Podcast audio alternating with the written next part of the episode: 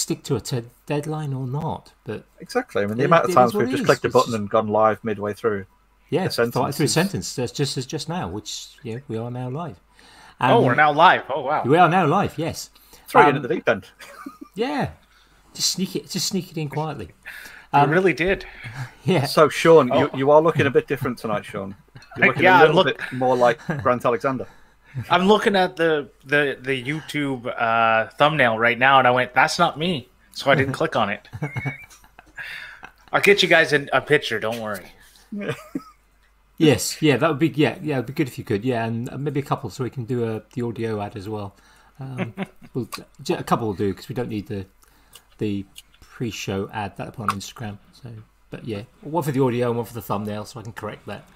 Um, for those that are watching who just tuned in, wondering why we haven't got Sean Brown uh, from Kids Invent Stuff, um, we've just had a, a, a panicked sort of hour. Um, had a message from Sean. Unfortunately, he's he's not very well, and Nothing he, to worry he was about. hoping nothing to worry about. No, it's not COVID. Um, he was kind of hoping to do it, but kind of illness. He was fighting his illness, but the illness has won. So we've we've postponed. That is a really, really, really horrible phrase for that.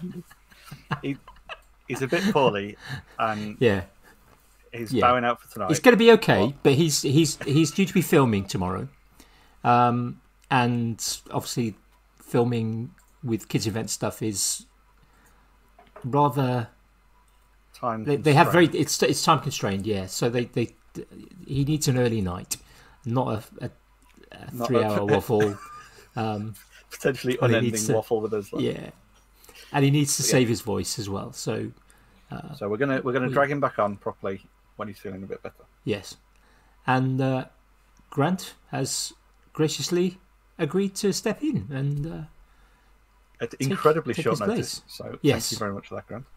No, no problem. yeah Was partway through just- partway through a dog walk Well, I actually, when you posted the message, I went, "Well, I better go walk the dog now." Just in case you you need me, I wanted to make sure I walk the dog before I get locked in the in the podcasting basement, and and my wife will be stuck with the kid upstairs, and yeah, a dog who needs a walk and yeah yeah. But the man has Well, got a we're- beer. That's the main thing. Yeah. And we are very thankful. And when we meet up in person, I will I'll buy you a pint, particularly if it's in the UK, a proper pint. It's always nice when you take a detour. Very nice. and Andy, you say proper pint, but Grant's Grant's in that little shop above the Oh, the, the uh, place, the, the the kind of Commonwealth, yeah, selling Yeah. Commonwealth. But do they have They- proper they- pints? Yeah, warm ale. Yeah. Uh, you you can you could we have we have traditional British pubs that you can go to. Um, I I don't know. It depends on the beer on what I what temperature I want it served at. The worse the beer, the colder it needs to be. just to take the edge off. Yeah, like if you're drinking Coors Light, you want it to be sub zero, right? If you're drinking something good, you want it to be warmer. That's fair. I did, yeah. I mean, that, that's very true. I mean, yeah, you've got to have the right temperature for the right, the right, uh, the right tipple, haven't you? Because get Mm-hmm. it wrong and it just doesn't taste right. Yeah, I mean, lager needs to be cold. Cider, ideally, I think. You, I don't know. It depends on the type of cider. Depends on the cider. Yeah, yeah. yeah, I I had hot cider in the middle of winter, hot alcoholic cider in the middle of winter, and it was actually really good. We, we um over here you can get uh, demijohns of scrumpy, so it, it's really cloudy. There's still bits in it, and it's you just get it in a big like five liter glass jug, basically. From has to be glass because otherwise it eats through anything else. Yeah. pretty much. Anything that contain it. Um, but yeah, you can get them just in the local supermarket. And uh, a few years ago, we, we discovered that quite often, if you time it right, they have that on offer, and then they also have the mulling spices for doing mulled wine. Mm. So if you do mulled cider, it is absolutely glorious. Coming up to winter, when you know all the nights are drawing in, you're getting a bit too chilly, you just want to wrap up nice big stunking mug of hot spiced cider, and it is glorious. Mm. That sounds. See, I used to, I used to like a nice glühwein I've been to Austria a few Bless you. times, and they make the most glorious, you know, mulled wine. Um, and I've tried making mulled wine at home, and it's just never been the same. But yeah, nice, nice glühwein. Particularly, I mean, yeah, if you're halfway up a mountain, you haven't done a bit of skiing, it's lunchtime. Yeah, a bit of glühwein just to warm you up and get you kind of uh, ready for the black runs in the afternoon is is, is a nice um, nice way to do things. But never, never quite managed to get the flavours the same. Yeah, that, yeah, black runs. I'm crossing over them. Yeah, I've, I've never good enough for black runs. Perpendicular, I'm guessing. Yeah, with great fear and trepidation and wobbling knees. Yeah. Oh. oh. Yeah, Yeah, I we- went we- skiing. I went skiing once in my life, and there was like a a bunny hill, and beside the bunny hill was like the starter hill, right? And that's so I went down the bunny hill once, and I was like, I'm, you know, I could probably go to the next hill up, right? That has a little bit of shape to it, that isn't perfectly flat, and I fell, and a ski went came off the binding and went down the hill, and then I had to walk down the rest of the hill, and I went, this isn't for me. This just isn't for me. Like, My so- wife used to go skiing fairly regularly when she was a bit younger, um, and, and she'd she'd quite often just take on all the black runs and stuff. But then, I, I've never done skiing or snowboarding, but I used to be uh, I used to do a lot of rollerblading.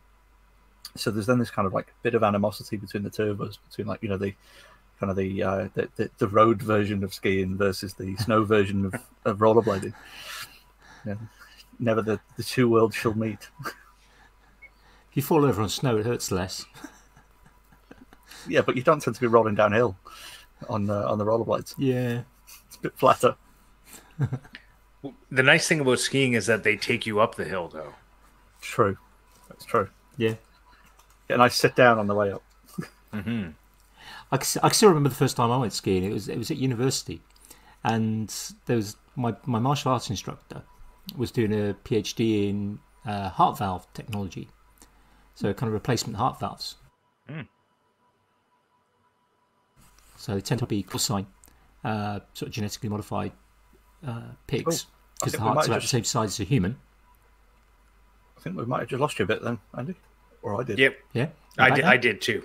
I Oh, always ooh. assume. I always assume Ooh, it's think- my internet. No, I tell you what it is. I forgot to plug in. I forgot to plug my cable in. I'm back on the Wi-Fi. I may have to go and get my cable and just plug that in because otherwise it's going to happen again and again and again, isn't it? I'd say it is a predictable predictable dropout for yours, I think. Yeah. Tell you what, you two talk amongst yourselves for thirty seconds. I will um, go and get my. I'll just mute myself and go and You- get my cable. It should be thirty. I'll seconds. take this opportunity for to tell everyone who I am. Oh, How about that? I mean, we it's the sensible thing to do, but we always just like get half an hour in and then go, "Oh yeah, so who are you?" Right. Well, Usually, means, you go. guys have people on here that everyone already knows. And in this case, I think it's a little bit different, and I'm not everyone people know. Um, yeah, so I'm Grant Alexander, or the Grant Alexander, for uh, for people searching for me online. Um, I like the color orange, and that's all you got to know. But uh, I I do uh, YouTube videos and uh, Instagram, and I make things.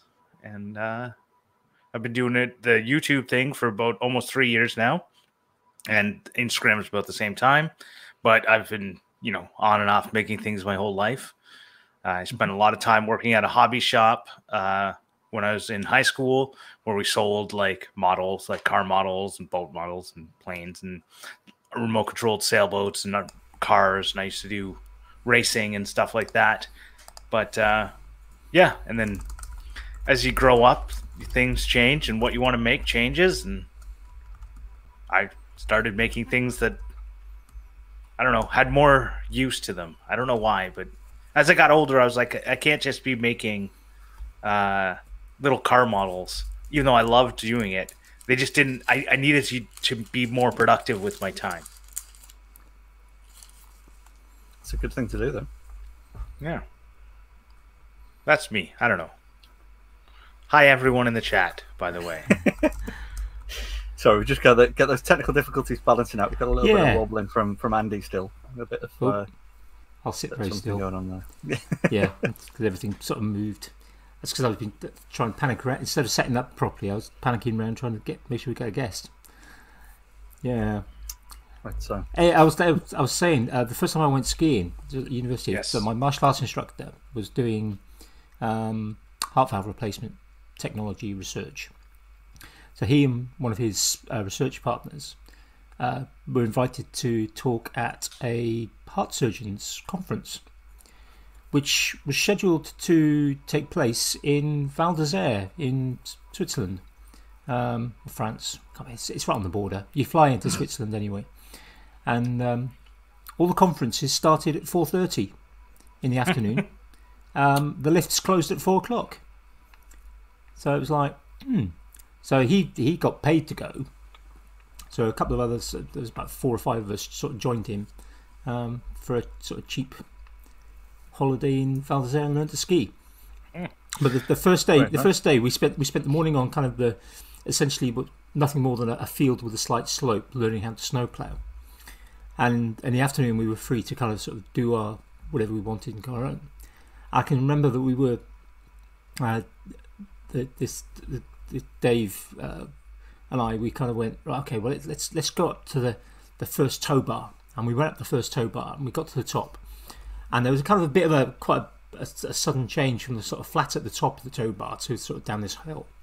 And we were stood at the top of it yeah he was yeah, early 20s I was yeah actually I was I was 21 I think I was.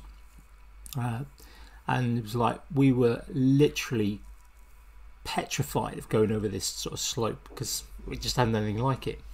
And we stood there. I mean, he, he had something like seven black belts in martial arts, seven different ones. And this tiny little kid, must have been about five, came off the sort of the tow bar, looked behind him and said, "We papa," and then just just dived off this slope. And we were like, we looked at each other and went, "Well, we've got to go now, haven't we? Because like, if, if he can do that, we." I mean, he'd probably been brought up on skis. Yeah, it was just like he'd probably been skiing before he was mm. even walking. So we just had to go for it, and yeah, we, we survived. Um, it was it was quite a fun trip.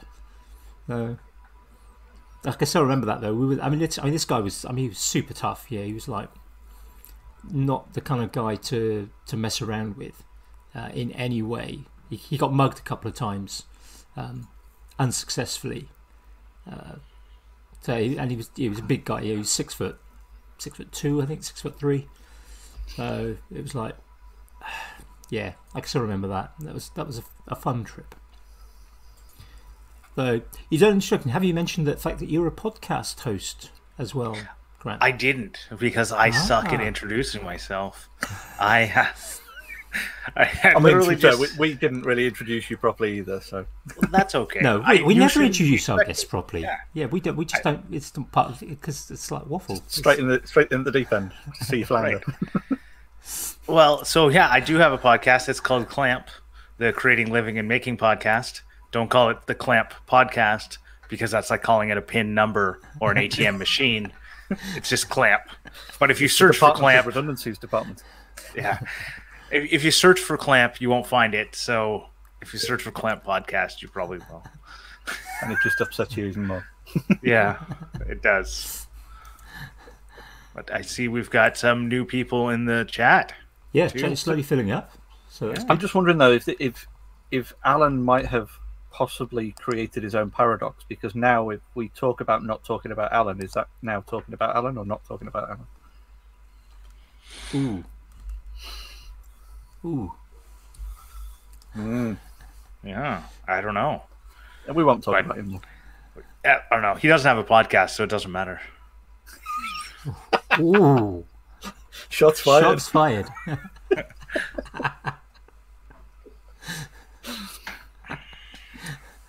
I was on the Oh, we just podcast. said quantum physics. I, I got my very first uh, shout out on that podcast. So that was a long, long time ago in a faraway galaxy. It was a, it's a, it was a good podcast while it lasted. I, was. I It- love it. it I went- enjoyed it. It went downhill very very rapidly just as as I kind of jumped in, sort of stand-in guest as an episode, and then they basically announced, "Oh yeah, yeah, we're getting rid of it now." so, sorry to anyone who still enjoyed listening to it. What podcast? Oh, crikey.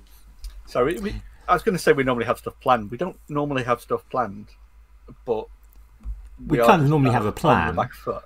Well, but we, we, a- we have a plan for planned. Yeah. yeah, of like let's talk to the guest about something we've been thinking about, talking about to the guest all week about. Yeah, because we did kind of have a plan with Sean. Uh, for the benefit of, again for those latecomers, Sean Sean's not very well. Uh, it could be okay, but better for him to be resting than to be waffling away for potentially several hours when he's due to be filming tomorrow. Uh, we were going to kind of. What we're saying is we we've taken the collective decision to make sure that the kids invent stuff is the priority and Yes. not dragging them on here. You know, Yes. Just To our taking one for the team. yeah, exactly. Yeah. The the needs of the many outweigh the needs of the two. And we're scared of Exactly. Ruth. Yeah, Fair. yeah. She she would definitely beat us up next week when she's on. Yes. Oh yeah, this it's what episode is this one? This is 19 we're on. Yeah, This- no, today. Nineteen. And 20 is going to be our first group chat. So more than just one guest. Mm. So It's exciting. It's going to be carnage because me and Andy already talk over each other quite a lot. Actually, for, surprisingly, I don't find you guys do too bad. I like unless you edit the the the audio version to take it out. Then Nope. no, you guys do a good Not job. at all. No, not at all. There's no, there's no, for the benefit of again those listening, there is no editing. So if you're listening to the audio podcast later in the week, rather than the We can only apologise. live, we can apologise, but you get exactly the same experience without the visuals.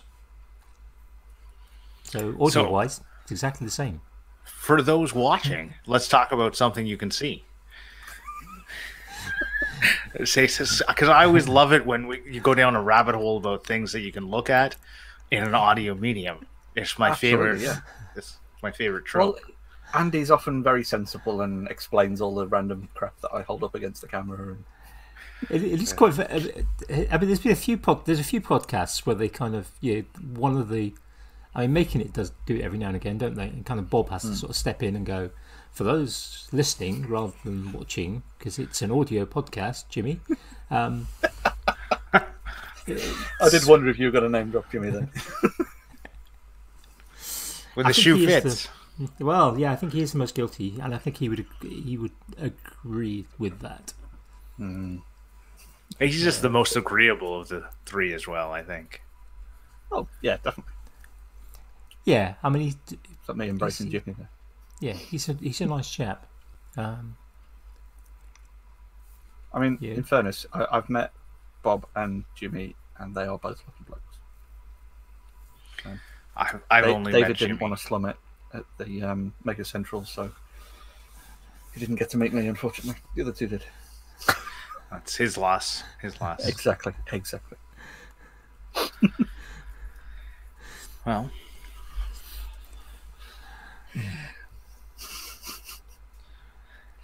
so apparently, Al, Alan says that he edited out all of the curse words from their podcast, and I just wonder: is that because Irish curse words aren't the same? Is that I think I think that means that originally the, the podcasts were about four and a half hours long. And They narrowed them down to an hour. oh makes sense? So I, I think what Alan actually did with that podcast is just edited all the Nate bits out. So it's just him and Johnny swearing. that would have been a better podcast. But... Uh, yeah. Uh, oh. Nah, j- oh crikey. Really? I mean, Yeah. I totally agree, Andy. Yeah. So Oh, and I've not even been before drinking. the I'm still in the Yeah. water. Yeah. before the show started, we were talking a little bit about my week. Yeah, And what Tell us about your week. I was just going to say. You've tell been us doing about, anything tell us about your week. so I uh, I went to the I'm from Canada for those who don't know. Uh, I live in the, the great country of Canada with all of its uh, prepaid healthcare and all that. Um, and I I went down to the states um, this past weekend to join the uh, high caliber craftsman at his shop in Virginia to to learn how to do a little bit of uh, blacksmithing and I also got to do some wood turning at the same time for the first time ever so Oh, cool. Very cool. that was I was exciting that I got to learn two new skills while I was there. Um, but it was a shit show to say the least on getting there and getting back. so the the border between Canada and the U.S. Um, was closed for a long time because of COVID, understandably. And then Canada in the summer, while there was like a big drop in COVID cases, which obviously has gone away now, but it happened. There's at one point we're all getting vaccines and everything's looking great. Canada reopened the border, and the U.S. said, "No, no, no, no. You guys, you guys with your high vaccination rates and low case counts can't come into our country." And so they never reopened the land border. You can still fly because if you're rich, you can do anything you want. Uh, I share a country with Pat Lap. Yeah, Pat's awesome. He actually only lives about two to three hours away from me. Um, so a drive. So I was like, th- their their the land border is open for business, is what they say, because they're Americans, they're capitalists. That all they care about is business. Business. Yeah. So I said, I'm going to drive down. This is a YouTube related thing. I'm filming a video. I'm going to drive down. I'm going to bring my tiny trailer. It's going to be an awesome weekend. Mm-hmm. Boom. I'm doing it. Right. I got turned around at the border. I just got there. I got turned around. It just like they just said, no, that's not an essential reason. I was like, but it's open for business, and this is business. And they're like, and what's your job? And I'm like, well, I'm an investigator for national defense and the Canadian Armed Forces. And they're like, right. And this is not. What are you going down there? I'm like, and my side job is. They're like, I don't care. Go away. They were nice about it. Way, way much nicer than that. But they basically said, I tried, but you can't. You can't come. So I drove back across up to my it was only about an hour to the border so i wasn't too concerned i know that's half your country but uh you know for me an hour it's not too bad uh, Yeah, an, so hour, I, an hour, hour traveling for me gets me about 25 miles. Yeah. I'm not joking. so yeah uh, so I, I said I, I knew that was going to be a possibility that America wasn't going to reopen the border, the land border, and I'd have to fly. So I drove home, booked a flight, got on the flight the next day, needed to get a COVID test to get on the flight, fly down. That seemed okay. It actually went well. I got a flight, everything seemed fine. Went to the weekend, everything was fine. But I find out when I get down there, I'd booked a COVID test to get back. And there's two different types. Well, there's more than two, but there's two main types of COVID tests an antigen test and a PCR test. Um, the antigen test is like well, like 15 minutes, and boom, you're good to go. And the PCR polymer chain reaction test, I believe it's called, takes, uh, according to the test I got down while I was in Virginia, takes five days. Um, We, we can get our, our results from those in 24 hours. So we'll we'll get to that. There's uh you obviously in order to get back across the border, Canada requires a PCR test. It doesn't matter if it's positive or negative. Because I'm a Canadian, they'll let me in with a negative test, but And, and they'll look after you as well. they'll they'll just say you have to quarantine, right? That's what they want. They want the they want guaranteed whether or not I have COVID, and it's not guaranteed because I was only there for like seventy two hours, but it needs to be taken within seventy two hours of your trip, of your return. So everywhere I went, um, it was just everything was like, you know, because they're they're spiking with their delta everything was two to five days. There's like ones that said one to two days, but they, we went and tried that. It didn't work. Yeah, he's telling the story. Morley's up in here. Uh, Morley was the nice one, and we'll find out why. Uh, so I couldn't get a test results back, but I found out that I was flying out of Norfolk, Virginia, and I was going to another U.S. city, uh, Newark, New Jersey. And in Newark, they have one hour PCR testing. So they obviously have like a lab on the spot, and it's it's an internet. It's like a big international airport that does a lot of Canada's like. So they, it's it's only there for Canada, right? And I went, great. I'm going there. I'll go get the test there. I've got a five hour layover. That's more than enough time to get the test, right? I can even like wait out the clock to see if my other test results will come back and get it at the last minute. I get to the airport and it's I, I'm so used to walking up into an airport terminal and there's people there and you talk to the people. But in the Norfolk airport, and I'm sure it's the same in other airports, you walk up and they say, There's a computer. Enter your stuff in the computer. And they just point at a computer screen. And I go, mm-hmm. Right, I need to talk to someone. They're like, No, no, enter your stuff. And I'm like, Okay, I enter my stuff. They won't let me in. They won't let me take the first leg of my flight because I don't have the test results yet. And I'm like, But I, I'm not going to Canada yet. I'm going to Newark, New Jersey. Like it's it's a domestic flight. Let me on. And they're like, no, um, you just can't. So I was like, can I buy a ticket from Norfolk to Newark and get on the plane? Yes, you can. And I was like, okay, well, I'm kind of stuck here. There's not much else I can do. I get on the. They don't sell tickets there. That's the other crazy thing. So you walk up. There's only computer screens. You can't buy tickets there. You have to phone. So I phone, and the first thing I try to do is go like, "Can you just split up my journey into two trips?" Mm-hmm. Well, the person says I can't, but maybe my boss can. Let me go put you on hold for a little bit. So I'm on hold for 15 minutes waiting for my boss, and in, in this 15 minutes is when I'm texting Morley saying, "Hey, Morley, don't leave until I message you, because I'm totally effed right now." Um, the 15 minutes come back and they go, no, there's nothing you can do because you bought it on a third party Expedia site. You didn't buy it through us, so we can't help you. And I went, okay, great. So I guess sell me a ticket. So they ask the thousand questions they need to ask over the phone, even though they have all the information clearly because I was hmm. already on a flight. But they ask all the things. I have to pull out my password, give them like the number off my password, everything. They finally sell me the thing after 45 minutes on the phone and I run up to press the little digits, the five digit code that logs me in to get a ticket and a boarding pass, and it just starts flashing red. And I go, What's going on here? Right?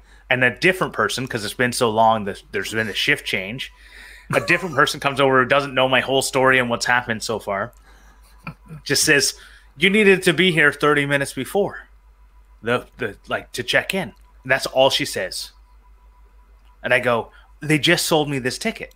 And she goes, well, you need to be 30 minutes before. And I said, what, what, the what? Um, it was very, yeah, there's Morley is, that is exactly the text I said, sent him. Um, uh, yeah, so they wouldn't let me on the plane. Luckily, I was still on the phone with the United person, United Airlines, and I said, they're like, cancel this. They're not letting me on the plane. So I didn't get charged that $200 American flight to be part of the flight that I've already at, to be sitting in the seat that I would have already sat in, but whatever. Then I just I just go, you know what? We're going to I'm going to figure something out and I text Morley. Morley was driving back to Toronto, um, which is about 5 hours away from where I live. Um, and it, the whole trip for him is like a 12 hour drive. So he he picks me up we drive six hours, stop in a place, get a hotel room, drive another six hours, stop at Niagara Falls. There's a one hour, there's three one hour testing places in Niagara Falls. They're literally like shipping containers dropped in a parking lot. Mm-hmm. And this is all they do. And it's like you can see the the the bridge to cross over to Canada right there. And so we get the test. But the like everything was working against me. We get Morley and I get our text messages saying you got test results. Well, I get an email. He gets a text message and an email, which I find strange. Anyways, it says you have to input your phone number and your date of birth to get your results. So I input my phone number, my and my date of birth, and it goes, "We can't verify your identity." I'm like, "What?" So I'm like, "Oh, I must have typed something wrong." So I try it again. I try it again. I try it like 17 times. And I get Morley to look at it and I go, Morley, am I like, am I delusional? And I say, these are the numbers I'm trying to put in. And he's like, you must have put it in wrong. But when you sign up for this website, you have to enter your phone number in twice. And it's one of those like, you know, you have to enter it in twice. So I apparently screwed up my phone number twice, entering it in, in the same, the same way. way. And so we, luckily we went back to there and they they asked us different security like what's your data like they asked all the other questions they recognized me, you know me and morley and and got me my test results and it was negative and i was able to cross the border no problem but It was just a to freedom. right. It's just like I don't know if America wanted to keep me or if Canada didn't want me back. I don't know. Because America in the first place, didn't- right, they didn't want me to get in in the first place, and then when I was there, they were like, "You can't leave." I don't know. Yeah. And Morley in the chat just said the rapid PCR test businesses are going to be everywhere soon. And mm-hmm. guess where they're going to be in now this week in Virginia in the or airport there is going to be it's opening up there now a rapid PCR 1 hour PCR test is going to be opening up in the airport. Sounds But about I right. was a week too early.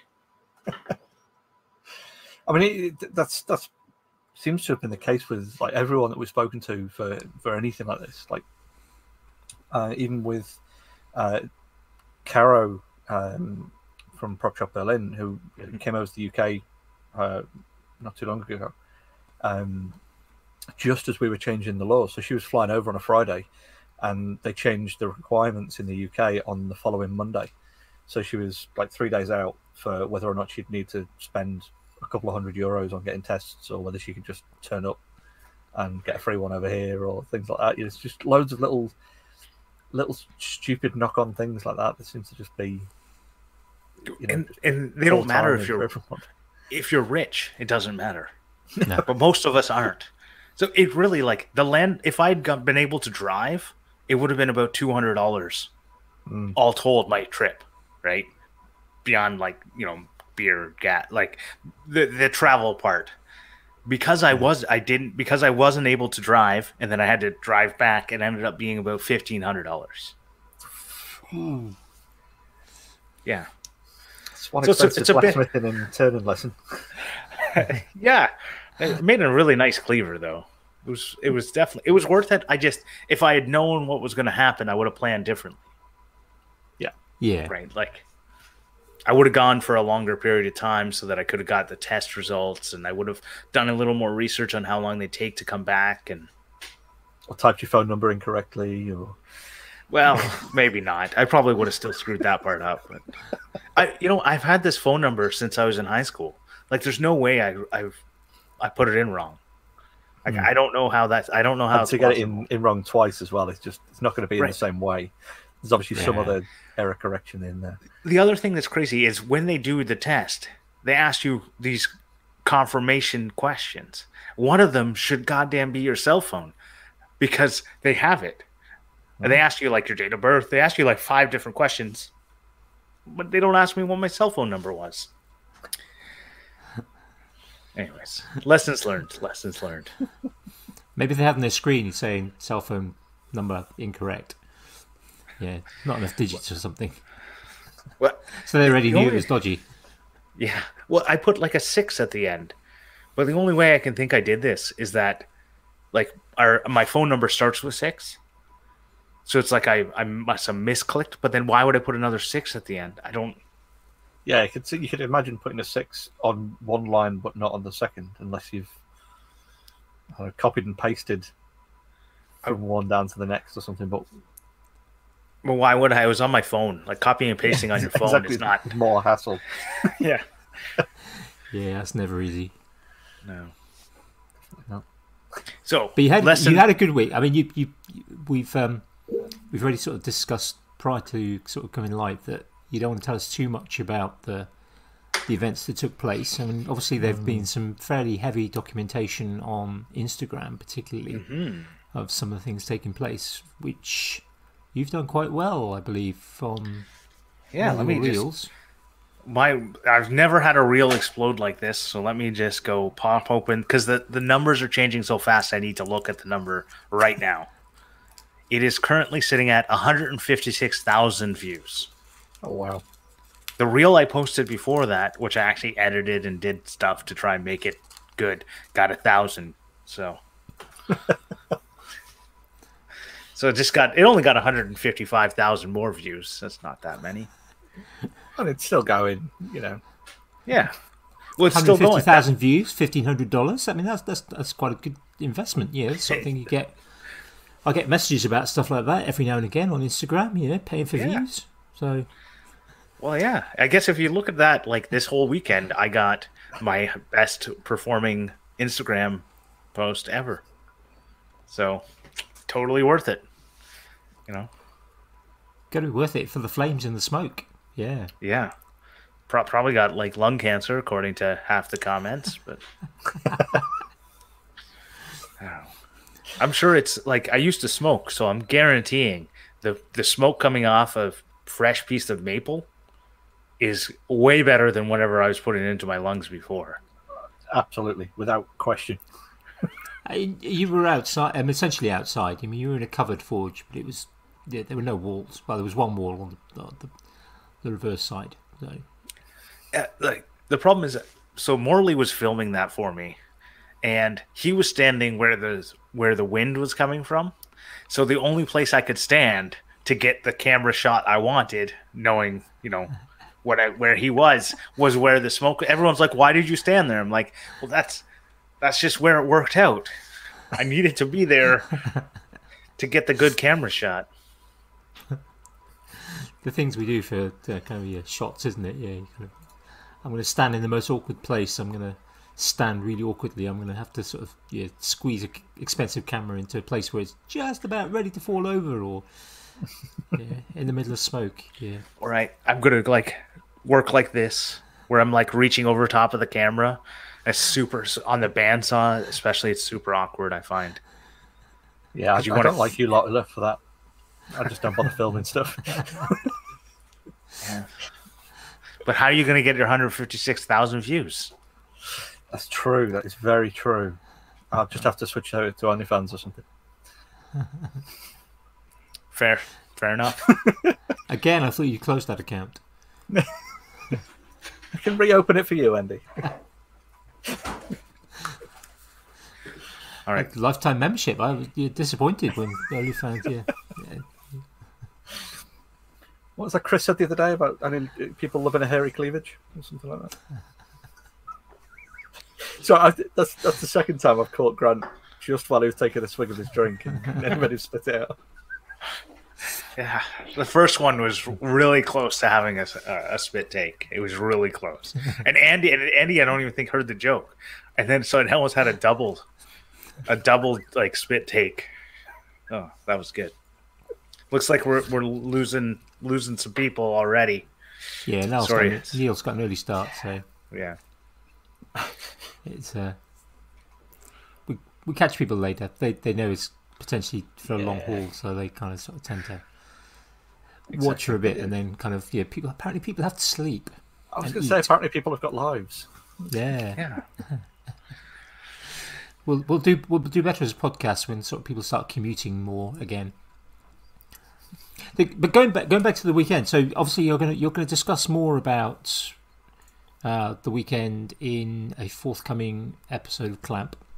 Yes. Uh, because I'll obviously Morley is one of your co-hosts who is also there, Yes. uh, and Adam- uh, or wasn't. Yeah, I mean, just just some excuse about being in Australia. Yeah. Um, Well, they're kind of on lockdown, so I don't even know if, it, regardless of the status of his PCR test, I don't think it would he'd be able to get out. no, and they can't. Uh, I was talking with Dan Gamble uh, last night, and they can't even go 15 kilometers at the moment. They Mhm. really are tightly locked down. Yeah, It's been it really. going quite a while, hasn't it?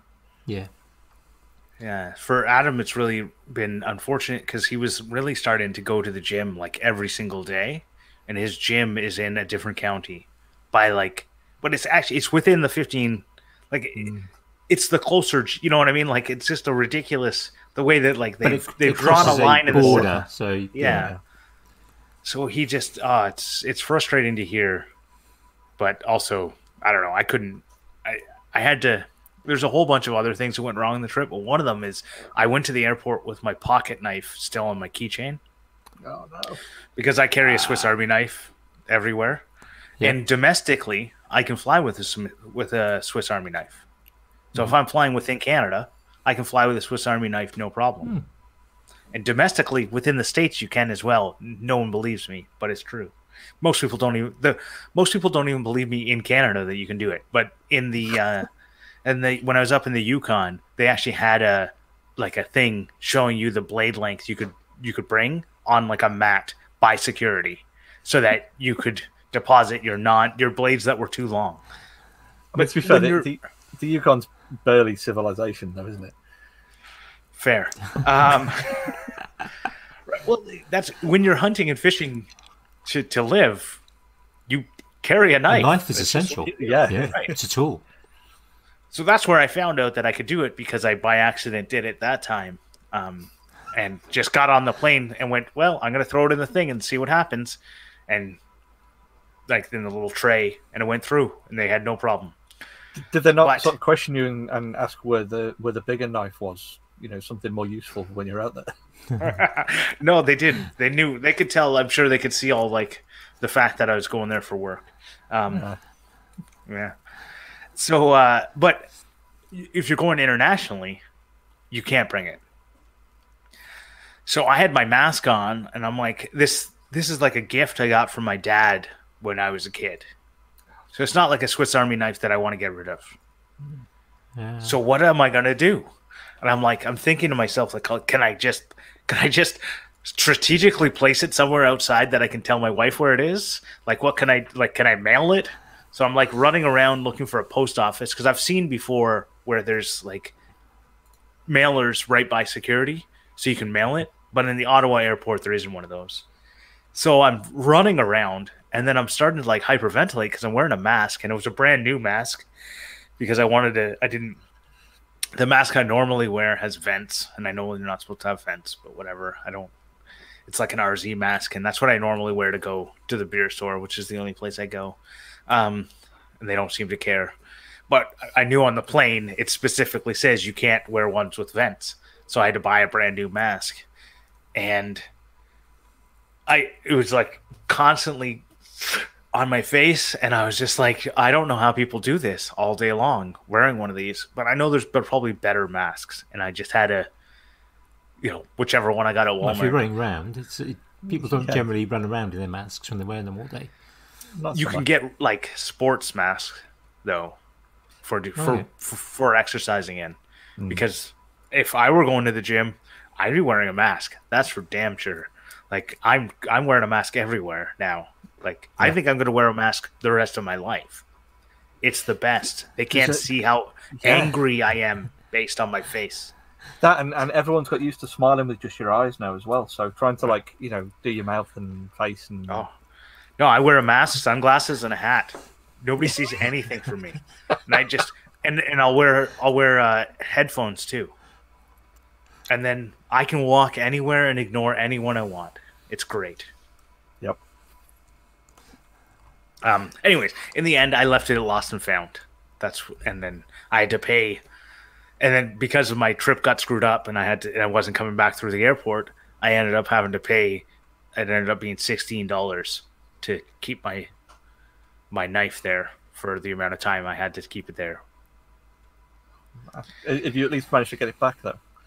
Oh yes, I, I managed to get it back. That was the nice thing. I was very afraid because I'd forgotten to call them to see if I could extend it because I prepaid for the amount of days because I knew when I was going to come back through the Yeah. airport, and then with all the other stuff of not being able to get on the plane, I forgot. Um, but luckily, they hadn't thrown it out because if it was luggage, they would have. But because it was yeah. small, they didn't. This is what they told me on the phone. I don't know. They probably appreciated the sentimental value of it as well. Or at least you- you'd like to see the good in them. I'd like to. They had no clue what it was. I just dropped off a knife. True. Yeah. I'm sure. I'm sure they have like a little section of knives. Oh, collections. Yeah, they throw they throw them away and then kind Yeah. of yeah. Oh look, anyone want to buy a knife? They took your spanner, Alan. Yeah, it it uh, it make a central. Um, some of the some of the, the, the Irish lads bought some stuff, and when all trying to get back across the island, uh, Port Allen got his uh, got his spanner taken off him, Wow. and he's he's still not forgiven us English for letting that happen.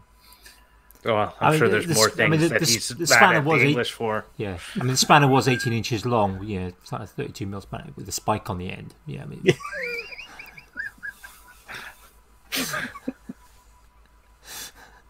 it wasn't like you. It was, it wasn't like you. one of those little miniature King Dick sort of adjustable spanners. Yeah.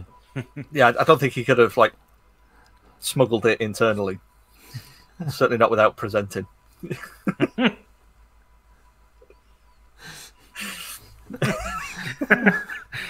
Uh, Yeah. For the benefit I of the audio listeners, Alan's just said he's not like he was going to disconnect the wing with an adjustable. You could you can do anything with an adjustable. Yeah. Anything. or I find actually nothing. I absolutely hate them, but you know, I, I saw a fantastic picture the other day of um, it was a, a like a trailer being coupled up to a car, and the the tow ball had come off, so they just put um, an adjustable spanner in through the the rings. But um, Nice. they'd put the thing on it saying uh, you can always use an adjustable hammer to fix everything. So now I, I'm, I'm going to be calling them adjustable hammers from now on. I like it. Yes, Stanley do a nice adjustable that, that, that works nicely and actually sort of holds. I mean, I've got several adjustable spanners, and they some of them are not great, but my my youngest has, was given for her eighth birthday was given a Stanley adjustable. She's Ah. really quite nice. Um, See, I find yeah, them it's strong enough you can bash things with as well. I find them really good at making circles. Like if you got a a, a, hex nut that you want to be circular, use an adjustable, and you- you'll get there no problem. It's it's a nut lathe, isn't it? It's, Yeah. It's just purely for rounding the fastener over at the at the right Yeah. time. yeah. Yeah, I mean that, that's the um that's a, another fellow Canadian, the uh, the YouTuber AVE. That's that's his thing because he's does a lot of work with mining and stuff. So they have a, a, a particular miner's adjustable that has like a hammer section to it. So it is uh, an adjustable wrench and spanner in one. But yeah, he always refers to it as like a, a Swedish nut lathe or um, you know handful of other more I've got- I've- phrases. I've got a I've got a adjustable a, a Stillson that was my dad's. So yeah, I mean the thing. I mean it was in a state when I was a kid. So yeah, it's, it's got to be seventy years old at least. Um, and the the, the back the, the sort of the, the solid part of the head. So if you think about a kind of a Stillson, essentially it's like an F is F shape, isn't it? A handle going up. And the sort of the back of it is is bashed where it's just been used as a hammer so much it's actually sort of mushroomed slightly Yeah, yeah. because yeah, that's what we did. Yeah, you're trying to hit- sort something out in a car. You don't want to pull yourself back out of the car to go and get a hammer. You just sort of turn your Stillson around and bash it. Well, Most of my drills have got like marks on the back of them where I've used them for hammering in roll plugs and stuff. You, know, you drill, drill the hole, spin the drill round, and then just bash it with the back of the drill to, to knock the roll plug in. Yeah. I got to do that better than I use the battery. That's Yeah. probably the wrong spot I, to u- hit. I used to do that. Especially lithium. yeah. Yeah. I, I so I when I worked in the hobby industries when lithium became commercially av- available, and it was scary what people did and what happened because they didn't know how to charge them. There's fires all the time. There was fires with NiCads and nickel metal hydrides as well. Hmm. Like I had one hmm. a fire start in my house because I don't know my charger, my auto shut off charger didn't auto shut off and just kept charging it. Like the carpet still looks like that in my dad's uh, in my old room in my dad's house. It's still like melted from where the battery decided it wasn't didn't want to be a battery anymore. But uh, yeah, lithium it's scary. It's Well, I definitely mean, scary.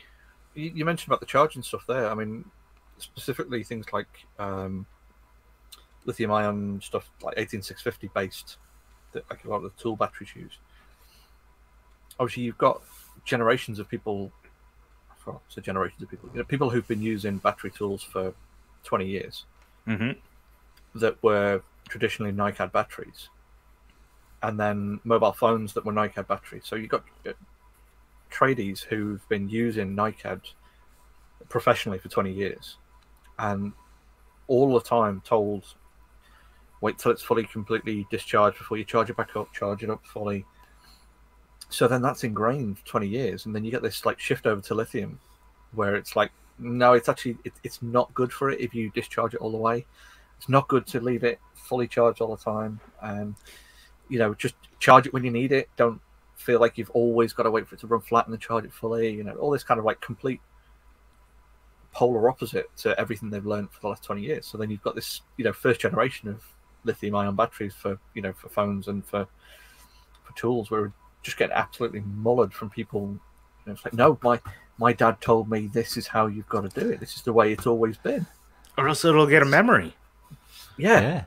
it's like not anymore. Hey, so when I worked in the hobby shop, we sold like dischargers, discharge trays that would discharge like the we use C size batteries um, Yeah. in our remote control cars, and you would just put them in and either like the the cheap ones use light bulbs, like car light bulbs, and uh, the expensive ones used like resistors, and they would just Yeah, get hot. and- there, yeah. yeah, gi- giant hu- resistors with fans to keep them like cool. Um, but now, yeah, now it's all like don't over discharge, don't don't overcharge, don't like I, I don't know. It's it's crazy. I, I don't understand why, but I'm sure there's a physics reason for it. Uh, Yeah, Absolutely, there is. Yeah. Uh, well, yeah, a bit of both. but it's like the uh, just just to nerd out on battery technology for a minute. Stuff like the um, the difference between you know, like a trickle charger for something like NiCads or nickel metal hydrides that are just just constantly putting in that that little bit to just keep them topped off, or just to bring them up slowly.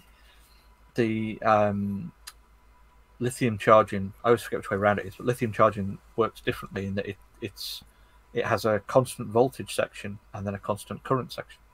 Mhm. Um, so it's a, it's a two phase charging setup. So it does, I think it does the constant current first and allows the voltage to lift up, and then switches to constant voltage and allows it to reduce the amount of current it takes.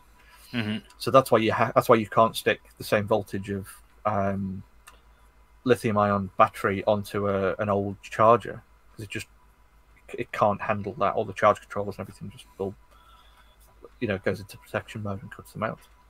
But that that is why you can then leave them on the charger and it doesn't degrade them over time. It's because it's got this protection circuit in that that keeps the the voltage con- consistent current, uh, or keeps the voltage consistent, and then allows the current to just top itself up when it needs it. So it's it's a much more smart way of charging. But again, it's that like The nickel doesn't- metal doesn't work. hydrides would just go like if you had a 7.2 volt battery, it was pumping 8.4 volts the whole time. Yeah, and Right. until it until the light flashed, and then you just wait until the battery explodes. Right. Pretty much. But- and that's so i don't know I- i'm sure you guys used to use because you guys are pr- i don't know similar age to me i know i look very young but i'm much older than i look uh you used to use drills and they'd get down to the point where they go Mm, yeah, yeah, and now they just shut off yeah. you're just stop. like Yeah. you're 100% well 80% shut off right and that's because the batteries in or the drills i don't know which one it is it's got to be the battery It's back it to depends on the it depends on the manufacturers. of course. Uh, the- the batteries that I have, I'm because they're like I assume it's in the battery, but they're they're designed to not go below a certain voltage because it'll kill the battery. Yeah. And the first lithiums didn't have that, and that's where they got really screwed.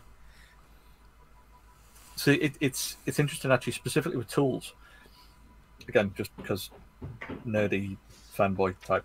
um, Milwaukee actually held the patent for lithium-ion battery technology for tools, Oh, and they because they pioneered it for tool use. Um, so the TTI branded stuff, so Milwaukee, Ridgid, AEG, uh, Ryobi, they they are all the battery technology is um, the battery protection circuits are within the batteries.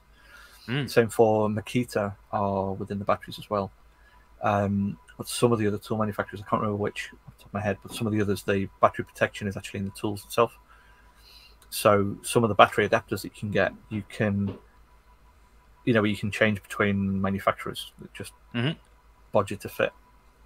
Like you can quite happily put Makitas and Milwaukee's and Ridgids, and AGs, all that onto pretty much any any other tool because the battery protection is uh, the cell protection is within the the battery pack itself, so it'll just cut off.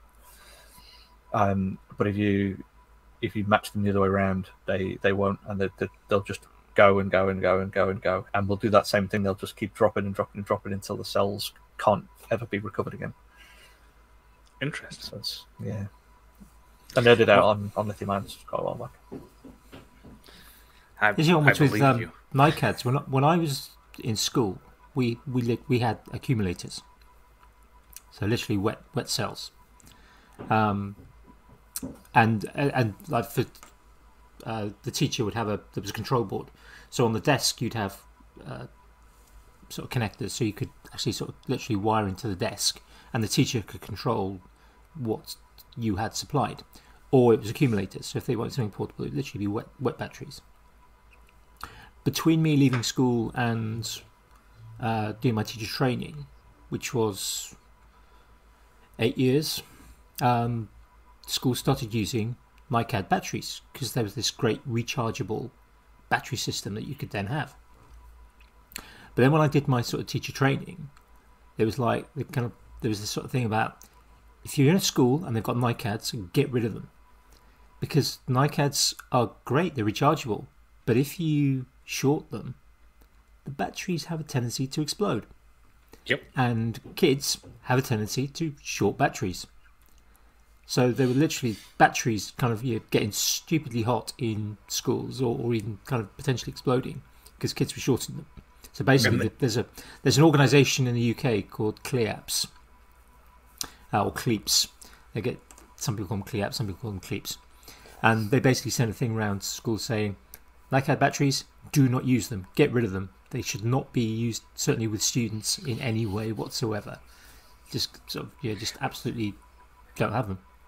So schools went back to using disposable batteries, and and still do. Okay, I- I'll just put this out here. You've talked a lot about different physics things that you did where they were very dangerous.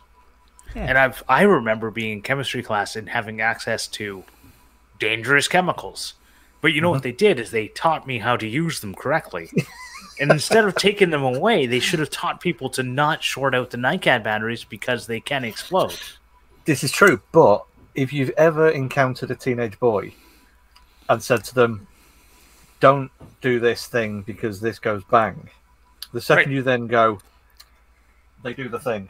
Darwin. Yeah, Darwin appears and it's all good and it takes out. Yeah. The little appar- devil apparently, appears on the shoulder. Yeah, apparently parents and the government don't like the whole kind of oh they died that's Darwinism in action approach to kind of risk assessment, which I, th- I think in some ways is maybe is a is a, perhaps not necessarily the best way forward for the future of our species, um, but that could be another. That's a whole nother episode. But Yeah. you have other. The only thing that just doesn't make any sense. You have other dangerous things. Like I Oh, get dangerous like, things. Don't put them around your babies because, like, you know, like you're they don't have any self control. Whatever you take, you 100 percent baby control, done. But when you're talking about high school students and you already have things that are dangerous, I mean, a, a lot of the high school students are, are driven to school in a car, which is arguably one of the most dangerous things in our modern society that we just forget is dangerous. Yeah, Did you know tons that of- two every tons of metal with no single- brain? every single person that has ever lived used dihydrogen monoxide. I know. I did. they've and they've it in our all died. Every single Yeah. one. They put it in our food. Yeah, I heard some people bathe in it, and they also died. exactly. And did you know it's one of the major components of acid rain? Did you know it's also the major component of beer? Also, often used by athletes for doping. It Yeah. is. Yeah, yeah. Performance enhancing drug. I, I actually did that. I took a, a, a, a DHMO um, uh petition around my college uh, just to, to sort of see how many of my college lecturers would, would sign the banning of dihydrogen monoxide. And uh, one of my IT ones, um, she's a, a former science teacher. And she basically looked through it, read it, just burst out laughing and went, That's fantastic. Turned the thing over to see all the signatures of her colleagues and went, oh, The we- as far as I know, the uh, website dhmo.org is still still operational, going, yeah. which is a HTML website. If I, if I remember correctly, it's been around for Yeah. since be before for, I uh, started teaching. Yeah. For all of the people in the um, pre show that uh, heard us discussing HTML based websites that were coded in Notepad. I will. Um, I'll, I'll, I'll link it. I'll link it into the show notes. Yeah. The uh, it's it's like I, I remember they did something where they went around and talked about uh, women's suffrage. Do you want to end women's suffrage? And they got people all over the streets just signing up, ending women's suffrage. Which, for anyone who doesn't know, suffrage is the right to vote. So they wanted to end women's right to vote. I was like, what is happening here?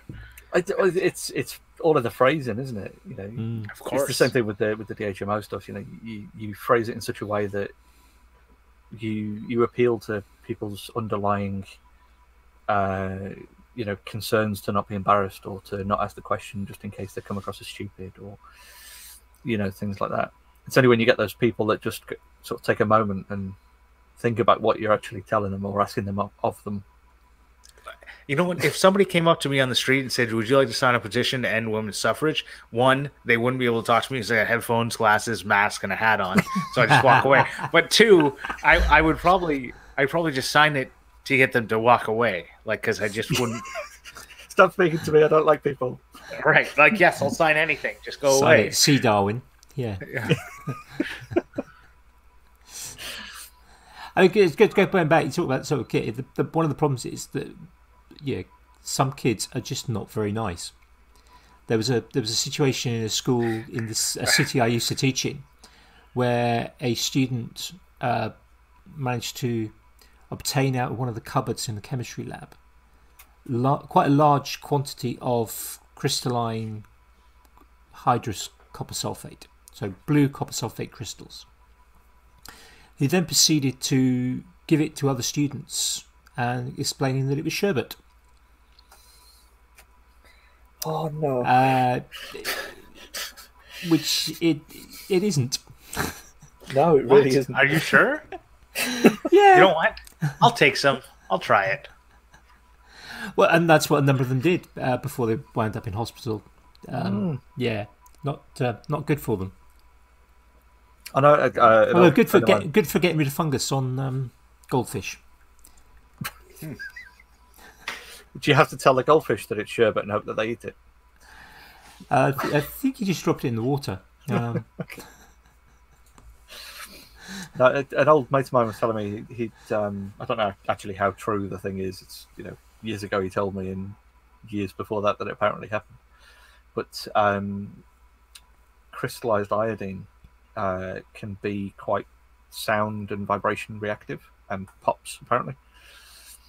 And he'd apparently uh, got some. you, you, you need iodine mm, not on its own. You have to react it with a certain other chemical, and if you react it with that certain other chemical, you do make a, a very interesting compound that can spontaneously explode. Yeah. Yeah, that might have been the bit he'd left out then, but the um, he'd apparently put some by the fire exits and then pulled the fire fire alarm and sort of stepped back and, and, and waited till everyone came rushing over towards it, and then the, the mat started popping and banging, and And puffs of Yeah. purple smoke as the Yeah. iodine is released from the the compound. Yeah. yeah, apparently that had him uh, earned him a week off school. That one. I, I I have a story about that. I don't know if I should tell it. Maybe I'll have to keep that for the after show. yeah. A significantly more dangerous version of it. Yeah. Hmm. Yeah, I'll, I'll, I'll keep that for the after show because I don't know if the uh, the people responsible.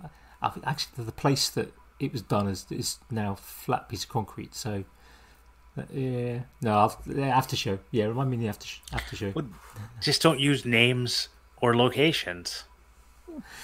Yes, but my it, it- people can track where I worked through uh, things like LinkedIn because I've professionally I've been on LinkedIn, so so Oh, I, I can't know. remember. I can't remember if the place I'm I was would be referring to might be on my LinkedIn. I can't remember now. I don't have to go and check. Anyway, it can add to the mystery of it. People can be going, "Oh, I wonder what that was." Jamie, you're muted still. Oh god damn it! Muting to type, and then uh, I completely forgot.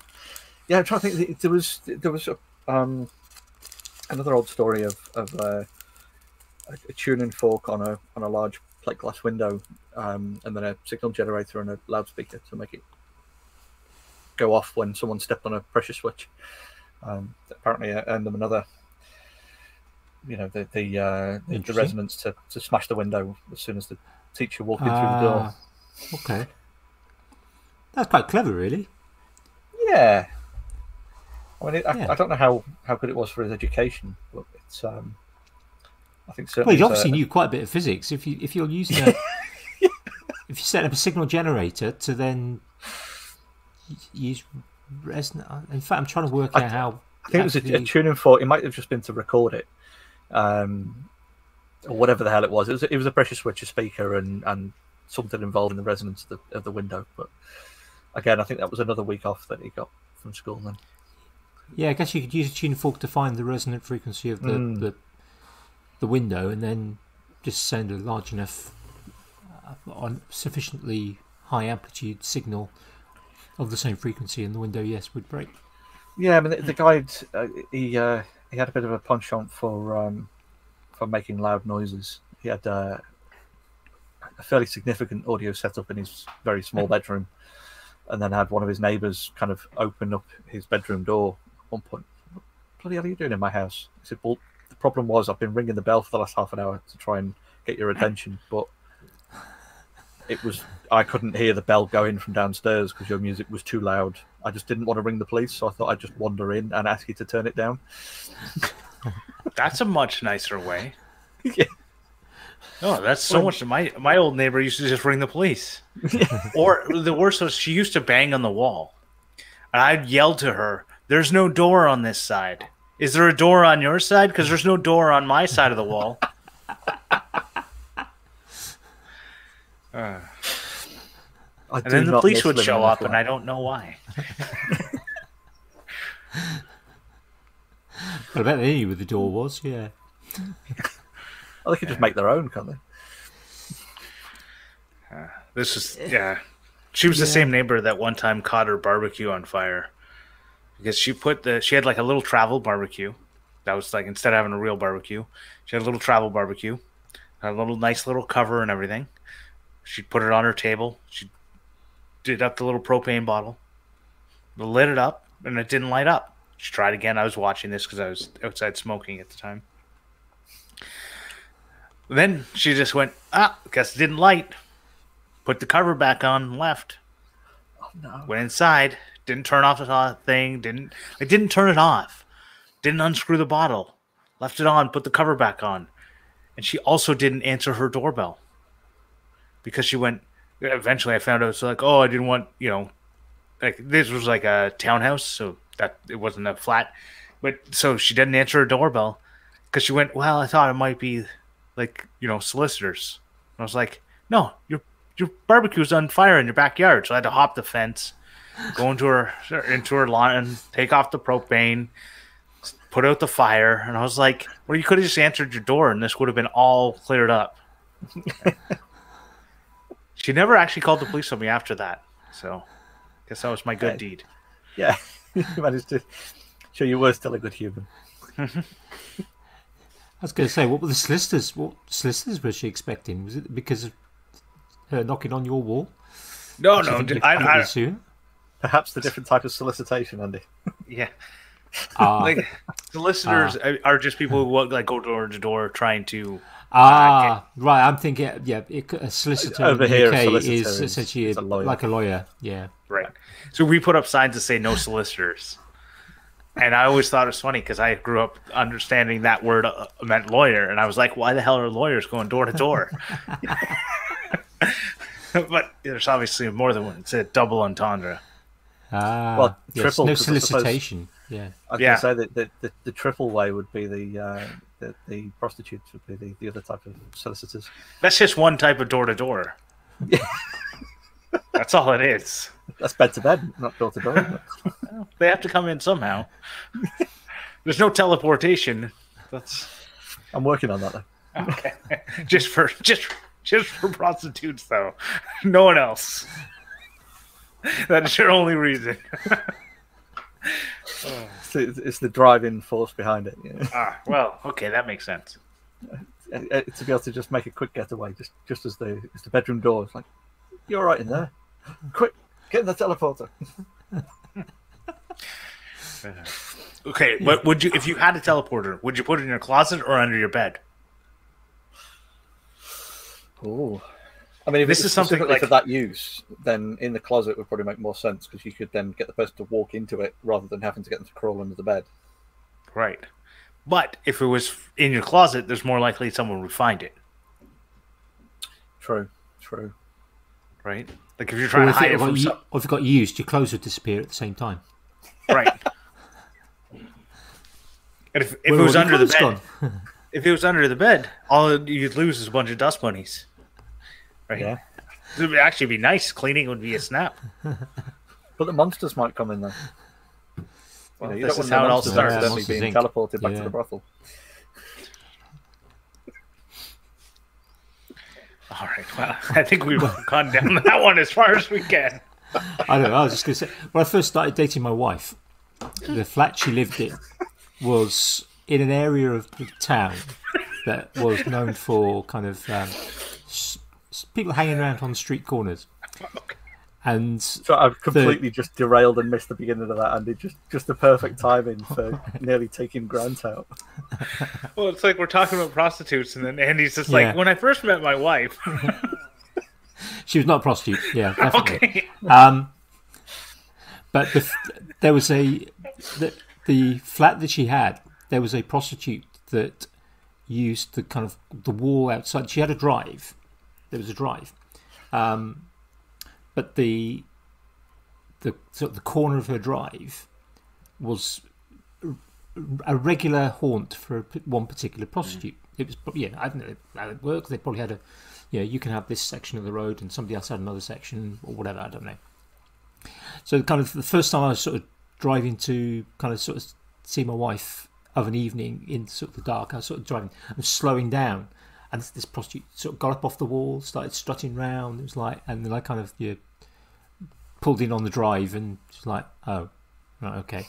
and the, the the next time, yeah, a few days later, it was like pulled up again. She got up, and then after about the third or fourth time, it's like, ah, right, it's him again, and that kind of yeah, silver fiesta. It won't won't be him then. Ah, he never And right, like, yeah, Still paying for it now though.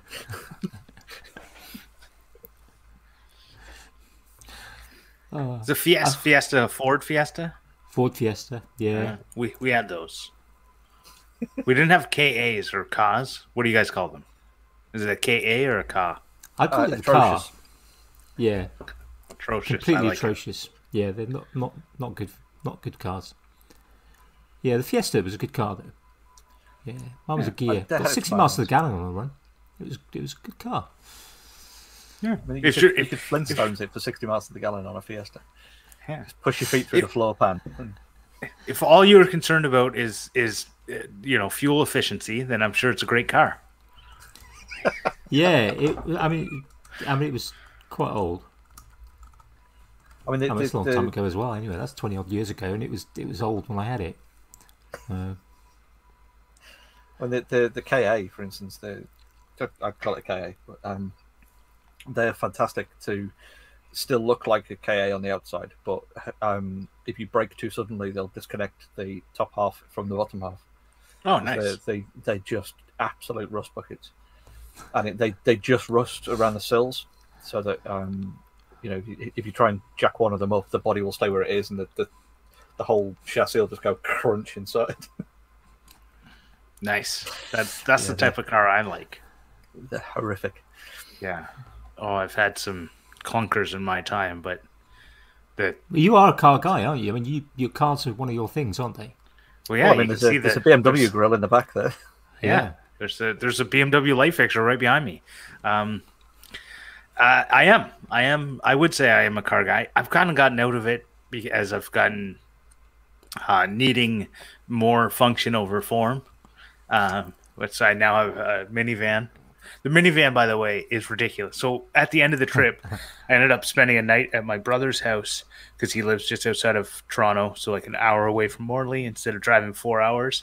My wife came and met me with the minivan, and he gave me a 60 inch TV, uh, a dresser, a four drawer like four drawer tall dresser, a fireplace because mine is just like it, mine was had reached the end like an outdoor fireplace, and we all and a whole bunch of other like books and stuff for my son. And all fit in there no problem. There was more room. we could have put more stuff in there. Like this is the ridiculousness of it. So What what what type of minivan is it? What? it, it's a Chrysler uh, Town and Country. I, don't- I doubt you guys have like a Dodge Caravan or Chrysler Town and Country over there. No, we do get a couple of Chrysler ones, but um, uh, they'll be you know you could park them in the back of the proper American ones. I think. Yeah, occasionally you get. I've seen a few Chryslers. Um, So we get the, I think we get the Voyager, which is yes, that's the one. I was trying to Yeah. remember the name. So we had a Voyager here. I don't know if it's the same Voyager, but we had a Plymouth Voyager. So Plymouth was like, so we, you could at one time you could get Plymouth, Dodge, and Chrysler. The Chrysler was like the leather, all every option version. The Dodge was the mid level, and the Plymouth was only available in Canada, and it was the nothing version. It was the like Vinyl cranking seats. Vinyl. Vinyl would be an upgrade. Ah, Cloth, cloth seats. seats. Cloth seats, cranking up the windows. yeah. know? Yeah. And uh, yeah, Dave says I got the Cadillac of minivans. I basically do. I have leather seats, heated. I got every all the doors open with touches of buttons. I have Nice. keyless entry. Key like I just keep the key in my pocket. I love it. I walk up to the car, it unlocks for me. It's great. Nice. Yeah. And But mine, you just got to kick it in the right spot for the door to open, and so my BMW that is based off this light fixture. The nice thing about it is that the locks don't work, so you don't have to worry about the key. exactly. so I, I had that one. Well, it was actually my my first car. The um, the key for the driver's side because it was there was no button or anything. It was all you had to lock with, lock and unlock with the keys. And the key for the driver's side was different to the key for the ignition, passenger, and the boot. So someone had obviously done the driver's door in at some point. So because of that, I could just never be bothered locking the car because I just grabbed the one key then rather than having to have the two separate keys. Yep. So I just grabbed the one key for the ignition just to save swapping around. So I never bothered locking the driver's side. And I parked up outside um, outside my ex where uh, where her mum lived. It's a bit of a rough rough area up in the northwest of England. And um, parked there. It was, it was in there maybe half an hour, an hour, or something like that. Came back out, sat in the car, and closed the door, and it, and it sounded different when I closed it. That's that's that's the wrong clunk. Weird. I sort of like looked up, and I could see out through the door. So someone had come along, hadn't actually bothered to to try the lock. They just bent the door open to get the get the coat hanger in to undo the lock. So they'd they'd bent that out, got in after realizing it was already unlocked. Couldn't break the steering lock or anything, so just bent the steering wheel forwards, and then got out. There was nothing in the car to take, and they couldn't drive it away. They couldn't do anything with it. So I just I just basically pulled the steering wheel back straight, pulled the door back straight, and then drove off. Isn't it so frustrating though that you leave your car unlocked exactly for that doesn't happen? and then I'm they just, I'm just happy they didn't smash the window. Right. Well, that's like I drive a convertible. It's if you want into it, you reach your hand into it.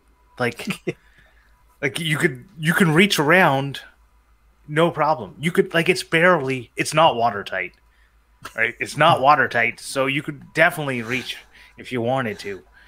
So I don't know. Do you, do you have that same anti-tamper or anti-theft feature in, in the BMW as um, would work perfectly in, in the US of, of it being a manual transmission?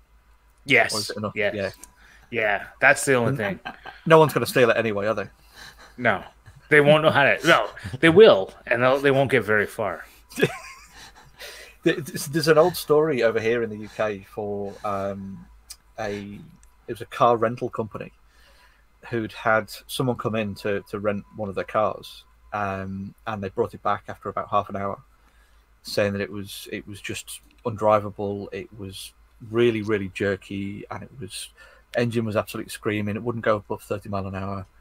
Um, so they, they brought it back, and the, the the company replaced the car for them. And then, sure enough, this person drove out, and same thing. just almost turned straight back around and put the car back in. And it wasn't until the, the, the salesperson got in the car with them uh, that they discovered that they'd only ever driven automatics, didn't didn't know there was such a thing as manual transmission, and would basically just go crunch straight into first gear and then hit the, hit the accelerator. So the engine's just screaming at 30 miles an hour, and they're just quite happily driving around, wondering why it's not going any quicker. That's they needed to get uh, a Corvette because I had a manual Corvette with a six-speed transmission, but first gear we get you to 100. Crikey. For the I for the don't- I don't motorcyclists in, the- in the uh, in the group, the Ducatis are renowned for that as well. Yeah, I don't, I don't know what what do you need more than like two gears for, right? Like it was insane. So it had had better six miles gas, per gallon. Yeah. right? It had better gas mileage because you'd go into gear on like going 100 or 120 uh, kilometers per hour. I don't know. You guys use miles, right? Yeah. Yeah, Yeah. that's so that's weird. That doesn't make any sense to me. I don't want to talk about it, but it doesn't make any sense to me. What you guys like have almost made it, and I think that's what you guys are the reason America don't doesn't change. Well, no, 'Cause they're- because we because we'll we'll quite happily go and buy a liter of something or measure something in in millimeters or centimeters Right. or meters, but then I'm six foot one tall. But Right. I, And I, I'm, I, I'm I'm five foot eight. I get you on that. yeah, yeah, but uh, it, we we we don't measure people in in metric. We measure people's height in And weight. we- Yeah. I- and and but annoyingly no, because we don't measure we don't measure our people weight in you in pounds. you do it in stone. in Yeah, stone, we do it in stone. which we keep it getting even which- older. no one seems to know it. No, anytime somebody says stone, I'm like, that is such a stupid way of measuring it, because it, it's such a small number. Like your number is too small.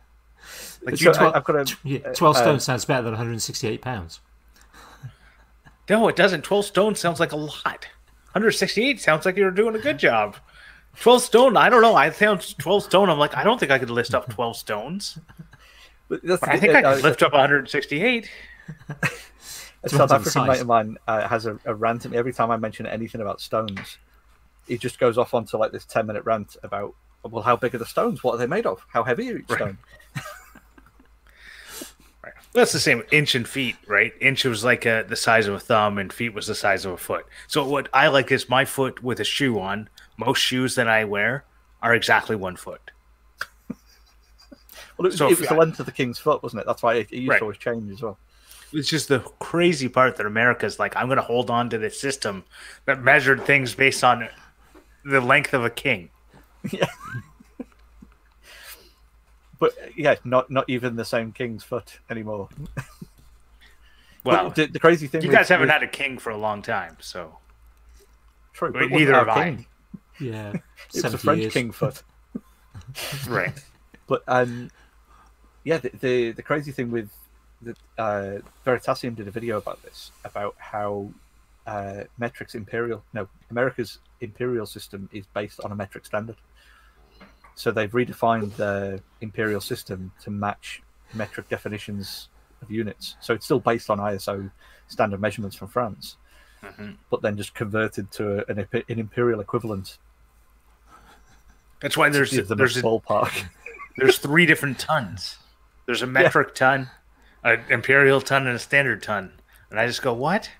I always thought there was imperial and metric, and then it's the same. There's three different ways of, or there's two different ways of measuring miles per gallon, because there's an imperial gallon and a standard gallon.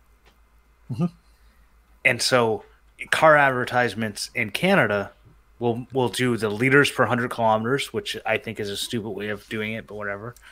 Because I've never gone exactly 100 kilometers. I want to Well, it- know. it's the reverse, isn't it? Is it's it's it's the number of um, it, it's the amount of fluid used over a set distance, cover a as distance, opposed yeah. Right, yeah, as opposed to the, the amount of distance you use for a set volume of fluid. right. But I buy it. The reverse. I buy it in amounts of fluid. So I want to know how many fluids I need to get to get somewhere.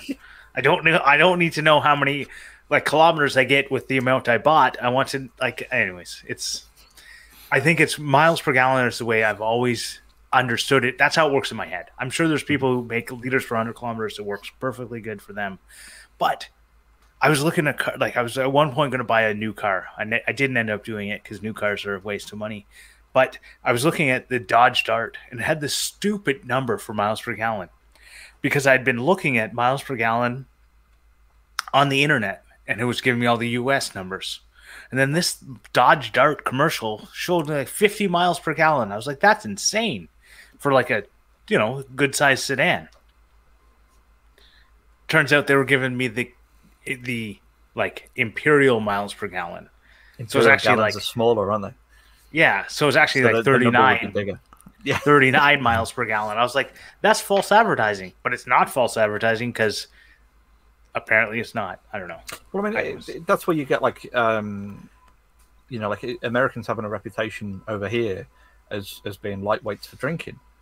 You know, the, Right. the, the beer strength is exactly the same, pretty much. You know, in, ABV, which is what we measure it in over here, whereas proof tends to be in the states. It's, you know, the, So the, the compared equivalent is is about the same for beer strength, but our pints are bigger. So if, if an American person comes over here and is used to having four pints of beer and not being drunk, and then they come over here and have four pints of beer and they've actually had four and a half, nearly five pints of beer So come to Canada where it is when you in, you don't in the half liter.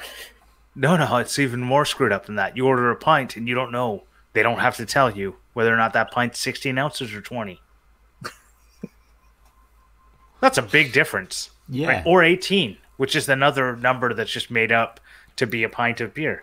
But in America, they or they measure their alcohol not by volume. No, So it's, it's not- the, the proof strength, isn't it? So it's double what the ABV is. No, so that proof is only for like uh like spirits. But course, their yeah. beer is is not alcohol per volume; it's something else. So it makes the number lower, even though the alcohol is the same. God, ta still tastes like crap, but you know, the the alcohol isn't actually as like it's not as lightweight as everyone thinks. It's just the number is is measured differently. But I mean, it, I suppose that the the other equivalent to, to, to provide balance and, and at least you know show that we, we do love our American cousins. We're, we're not just ragging on Americans tonight, although it seems like that. Um, you know, like a, our perception of Napoleon being a short ass, you know, that again is is the, those definitions of imperial measurements of Mhm. the fact that the um, it was the foot at the time was two different sizes whether you were in Britain or France. So being a set height in feet um, by our length of foot would have made him super tiny. Um, so that's why we've now, u- us Brits have you know been ingrained since school age of having this this idea of you know Frenchmen being tiny and you know all that kind of stuff. It's it's like again it's that that uh, discrepancy in in a measurement unit not being a standardized unit. So Napoleon was actually just quite a normal sized So bloke. I think he's the same height as me, but Yeah, it, it's a a hundred He- he years ago I was average height. I'm now Yeah. short. he, he was he was about average, if not slightly above average for the time. Hmm. So history, metrology, we're covering quite a range of things this evening. Yeah, and it's okay. Uh, Lindsay's just given us a pass for uh, ragging on Americans tonight. Yeah, but Lindsay is an engineer, and, and yeah, kind of yeah, NASA grade engineer. So and I think NASA have, yeah, Did, did, did Lindsay used to work mostly for, since for NASA? yeah. According to your episode, she didn't, which I loved, by the way. Thank you for not. Like I, Well, we, we figure Lindsay gets enough of of the same questions all the time. exactly. Well, and you guys don't even ask questions, so I don't know. I don't know how you could have Yeah, we don't even brought that up. we don't really do the interview style, do we? I think we've I think No. one person we've kind of I think one person we've kind of said, right, tell us about yourself in the way that here's might be on another one. Yeah. But apart from that, we literally just waffle. It's, it's far more enjoyable. Well, It's a, honestly, it's a it's as, as if you guys like designed it that way. It, it's three mates having a natter, getting to know each Design, other. design having a drink. suggests there's thought, pri- prior thought into it. I think I think you had some because you called it Maker's Waffle. And Oh, as that far was as you only went. that was only because we already had an existing group called Makers Waffle in WhatsApp that we just We couldn't be bothered Oh. thinking up another name, so we just thought, oh, we'll just we'll just use a name we already know. It saves us trying to think up something new. We just very lazily we just happen, Yeah, and then Andy hits record. You know, yeah. This this is one of the laziest podcasts out there. It, it's uh, we're not You, ashamed you to say, say that, but you are one of the like people, Andy, that actually like does the most research probably on any guest. You've probably Uh, watched every video of every guest that's ever been on and listened to all of their podcasts. And whether or not you were paying attention at the time or not, like that's a different story. But you they were on in the background. You were wishing the wrong Jacobs happy birthday, but other than that, Uh, it happens. Yeah. Andy is always there. He's always listening. He's just not always in the right time. yeah. right? You know, that birthday message was perfectly legitimate, just on the wrong day. Yeah. Easy mistake to make. I mean, when you're a simulta- you know, when you're existing simultaneously in all timelines uh, at the same time, you know, it takes a lot of brain power to to pick the right time frame and the right timeline to to drop the messages in. And you know, Fair. Andy is completely omniscient. I am Yeah. just watching Spider Man Far From Home. And they just introduced the concept of the multiverse, which obviously I saw from Spider Man's, like the animated multiverse one. Um, so Andy is like Mysterio. I don't know. I'm only halfway through. Is Mysterio a bad guy? Is he a good guy? I don't know. It's because we have a book Well, if you haven't got, if you haven't got, if you're only halfway through, we're not going to say. Know, that would be Well, this is where I we have a book that like is all the Marvel heroes and supervillains, and it's like a little five minute stories for my son. And Mysterio, I'm pretty sure in the book is a villain, and I'm halfway through this. I'm like, this guy is the best. I'm like, they're setting me up. They're totally setting me up for something here. Well, it's the MCU, isn't it? It's it's it's it's always a rug pull moment. There's always one in there. twists and turns. Yeah. Yeah. Absolutely. I'm looking for. I, Yeah. I'm, I want to see uh, Ten Rings. My I was uh, Shang Chi. met up with my yeah met up with my sister-in-law and her wife yesterday, and they'd just seen um, Ten Rings, and apparently very good, very good. So. It does not surprise me. They, they, I saw a thing the other day. It's it's the first proper release uh, during or, or post COVID stuff that's broken the two hundred million dollar Hmm. bracket. Hmm. Yeah, it's um. I am also looking forward to it, but not enough to actually venture out into the outer net and deal with people. Not See, I'm te- I'm tempted by because there's there's three good films around at the moment. I'm not sure if the one's out in the UK yet Hmm. because there's that. There's the new Bond film which has just come out, and I've seen. The, I can't remember the last time.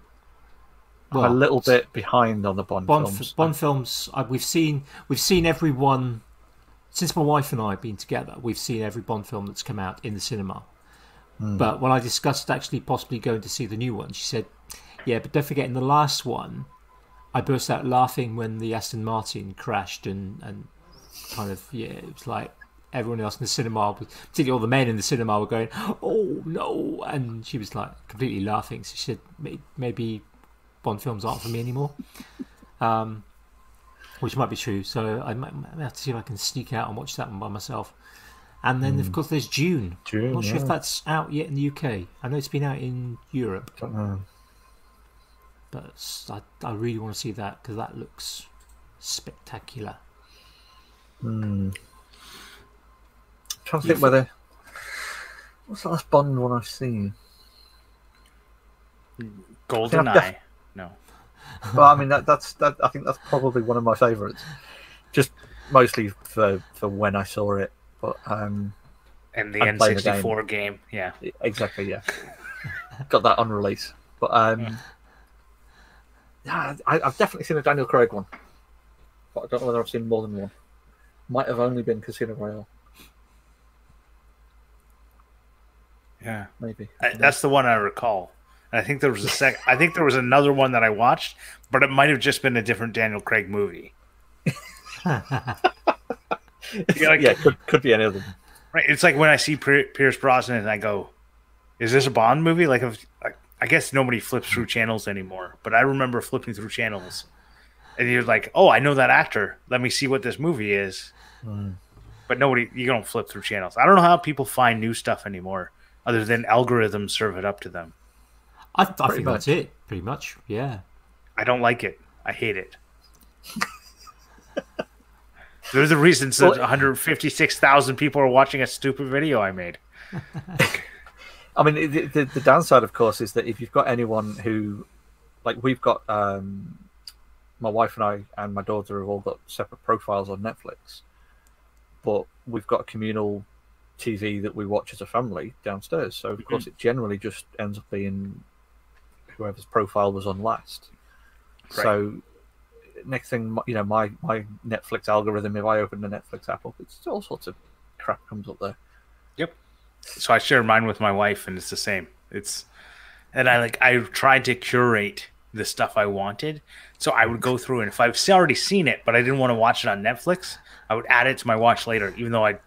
Like that's how I used my watch later was not things I actually wanted to watch later, it's things I already seen. Just right, I was trying to game the algorithm. Then she'd go and watch like, I don't know, Downton Abbey. I I would watch that over some of the stuff she's watched, but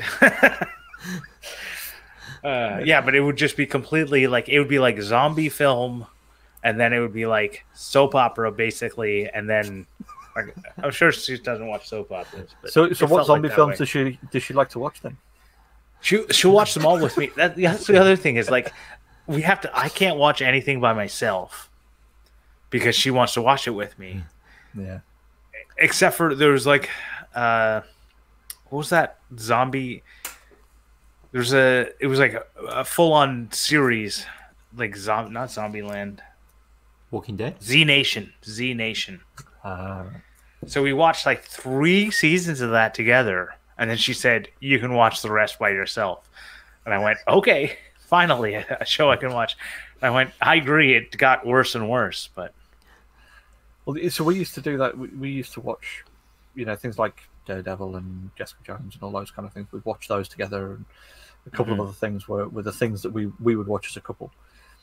But then my wife started working um, stupidly early shift, so then she's going to bed at like, the same sort of time that I put my daughter to bed. So then I get my evenings to do stuff like this.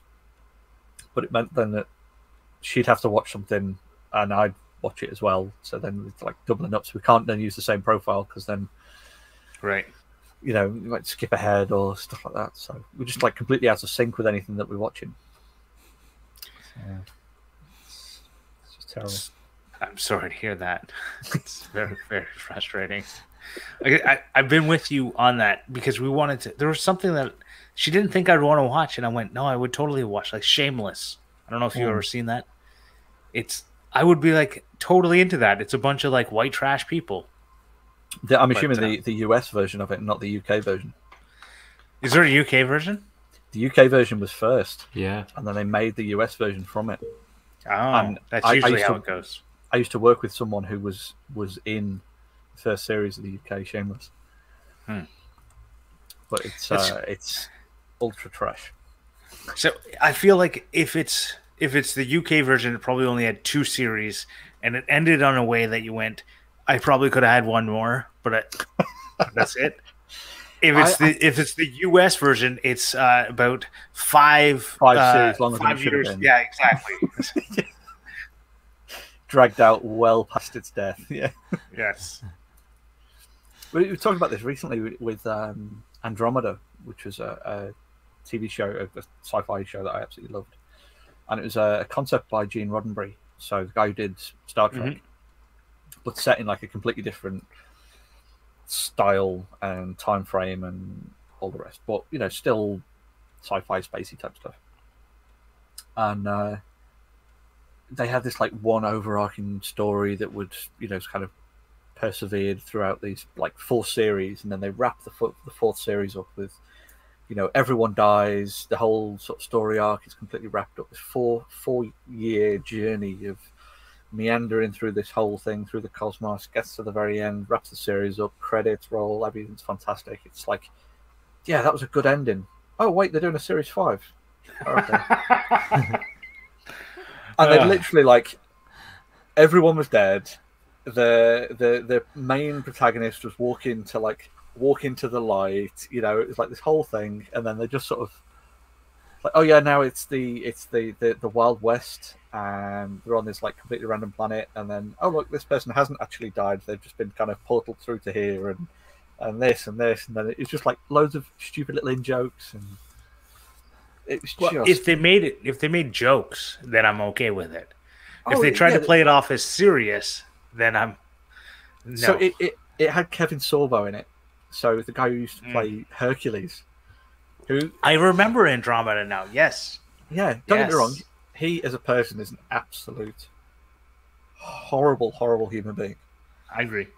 But at the time when I saw it, it was good fun. And there's a point where you know in series five they've gone completely way beyond like normal story. They've just uh, every possible thing. You know, like uh, one of the actresses was um, she had a baby, so she was she was pregnant for the first half of that series. So they only shot her from the waist up. So there was Nice. no, you know, no her walking around. It was just in computer screens and like all this all this absolute nonsense. And then they kind of like backpedaled and brought stuff in. And there's a point where they they were trying to find some weapons, and they like open this little cupboard up, you know, in his in his office, and there's a there's a wig and a, a shield and a sword, and he just Hmm. kind of like pulls the, thing out. It's like all this old Hercules stuff, and he just goes, "Don't ask." Puts it back. it's like completely just took the piss out of themselves the whole way through. But yeah, it was. It just when it stop. comes when it comes to pregnancies in TV shows, I think that's like if I ever see a woman throw up out of the blue, I'm like she's pregnant, and ninety percent of the time I'm right, and I just go like, is there not a better way of doing this? Can women not just drink too much? Because that's what usually what causes me to throw up, Uh, right? Like, there's that whole metric, isn't there? I, I forget what it, there's a there's a particular thing that they they throw at female characters uh, as a as a test for how well they've been written.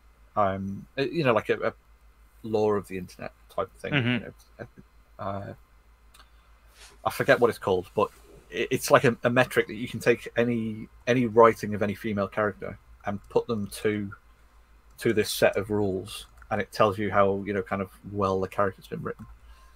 And 99.9% of them are you know it, it's it's exactly the same thing of you know completely vapid no substance they've been written in as the you know as the love interest who's ditzy or you know stuff like that instead of like you know strong intelligent independent you know capable uh, you know like none of that seems to be like people who have can- agency, like that would be nice. Yeah.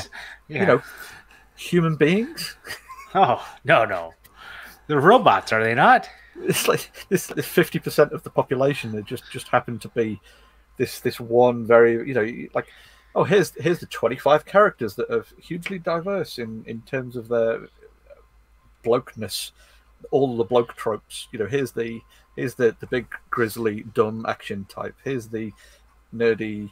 Uh, knows all of the right formulas to use at the right time but can't interact with people. Here's the nerdy one who uh, can interact with people but can't interact with women, or you know, it's all, all the bloke tropes, and then just here is the generic woman. It isn't. It, it just Mm. boggles my mind that it's that bad, and it's getting away. Like I don't understand how it's been possible this long. But you know what? I'm gonna put this out here before we get too far down this. As three white men, we probably shouldn't be talking about it. Oh, Yeah. totally. We we, we actually we we have uh, next week lined up to Yes. talk about this. Yes. uh, with people who can are better qualified to talk about it. Yeah, um, probably. well and truly. Yeah, Yeah. If you want to talk, Yeah. I'm part Inuit. I can talk about that. And that's about it. Oh, and I'm only part. I'm like 25% Inuit. I was gonna say which which bit of you? Well, you'll have to. That's that takes me. I I I can't show you that on this screen. Sorry. So, so a grand, so grandparent. Uh, my mother's mother. Fantastic. Yeah. from Labrador. If anyone wants to go take a look. Nice dogs. Yeah, They- yeah, totally. I I don't even think they're from Labrador. I don't know how they got that name because I don't think they do a very good job up in Labrador. I'm just going to put that out there. Yeah, probably not. No. No, I, I, th- I suspect it's like a lot of things. They've, uh, if you look at sort of dogs, how they've progressed, changed over the last hundred years, you wouldn't. Re- I mean, like pugs. Oh God, no. A picture, a pug now and a pug hundred years ago, totally different looking dog. yeah, hmm. Absolutely. And and other sort of breeds, I mean, bulldogs, and, and I suspect maybe at one German point, Shepherds even Yeah, like. It's amazing to look a at. lot of change. Yeah, That, that's They look definitely s- another rant I could go down, but I, I think I, I shall. I shall avoid that one. That is, I mean, talk about, I mean, Inuit. I mean, we talk about kind of sort of women. We, we're going to have, as we said, next week, episode twenty is going to be our first group um, chat, and we're in those chats. We're, we're hopefully going to try and tackle, not necessarily always, but we're going to try and maybe tackle some more interesting topics with people who are uh, maybe not more interesting, deeper, harder topics, maybe. yeah, much Um, much heavier topic to deal with. Yeah. I mean, you could sort of say Inuit. I mean, it's. I mean, yeah. When I was growing up, you know, it was you know, Eskimos. Now, Eskimos, I understand now, is not an appropriate term to use. And I think I Depends read on who somewhere you that ask, maybe, but- yeah, I, yeah. Is is Inuit even an appropriate term to use? I mean, depends on who you ask. yeah. Well, tell well, tell us more about it. I mean, you you you must be the guy to know. I mean, you Well, with your I- work and obviously your heritage. so my mother um, so i don't know if you guys know a little bit of canadian history but in the 60s and 50s really because that's when it actually happened to my mother they uh they so we'll go back even further they tried to get rid of all the indigenous people in canada which you know british are good at um, Yeah, we, we've done that in a few places. Right. And they weren't as successful, but they tried really hard in Canada. But part of their things they did is they residential schools. Um, I don't know if you guys have heard about that. I worked uh, helping to resolve those claims because I worked for the federal government here. Um, but once that started winding down, what they started doing is uh, is actually instead of taking them to residential schools to make them white, they literally just uh, stole them and gave them to white families.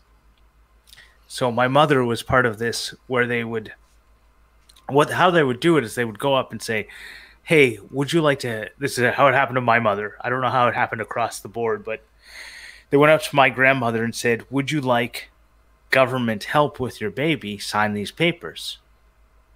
And she went, "Government help? I live in Labrador. Government help is always welcome because we literally live on the like the pin of the head of a needle on whether or not we you know survive a winter or die so mhm. any we take help somebody says you want help we take help sign the papers they took the baby away give it to a family looking for you know to adopt um that my as far as i know my mother was grew up in a great family uh, but was raised as if we were danish um I thought I was Polish Danish. Um, turns out I'm actually Ukrainian Inuit, but that's a whole double, double problem there. Uh, so uh, on my mother's side, the Inuit side, I in the '90s, I we ended up finding out that she was Inuit. We met the families. We found out the story of what happened. I've been up to Labrador a couple of times. Um, it is uh, like scary country. That's what I'd put it. Like you, do, it's it is not habitable, but people live there. So, Yeah. uh, but in terms of Inuit, so the the Labrador Inuit were probably one of the first uh, that were encountered by uh, like missionaries. So they've been intermingling with white people longer than the other ones because, as much as I think that's not habitable, up north is even less, right?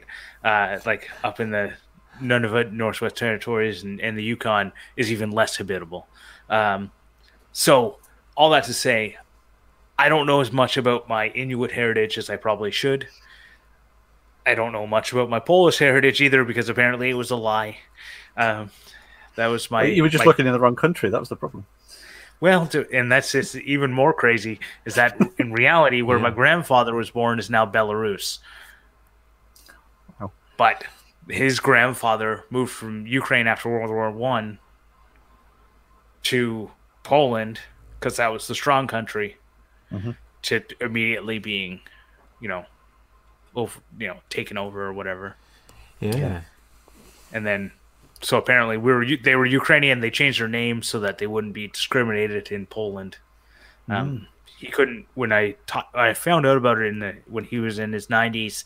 Um, he couldn't remember what his original name was because they probably didn't say it very often, understandably. Um, but apparently, so my last name's not actually Alexander. I have a I have a Real Polish last last name. Yeah, but I don't put it out there because um, one, it's just whenever I like Zabalski, I don't care if anyone knows it. It's not searchable. Like I can't Yeah. say it and people can spell it. So that's why I didn't put it out there. Like, yeah, go find me. It's like, you know, it's like go find me on this YouTube channel and you don't have your customer URL yet. You're like, it's two uppercase J, lowercase N, which doesn't even matter, but for some reason people really care. Um, and then it's like a six P Z I three. Uh, just go find me there.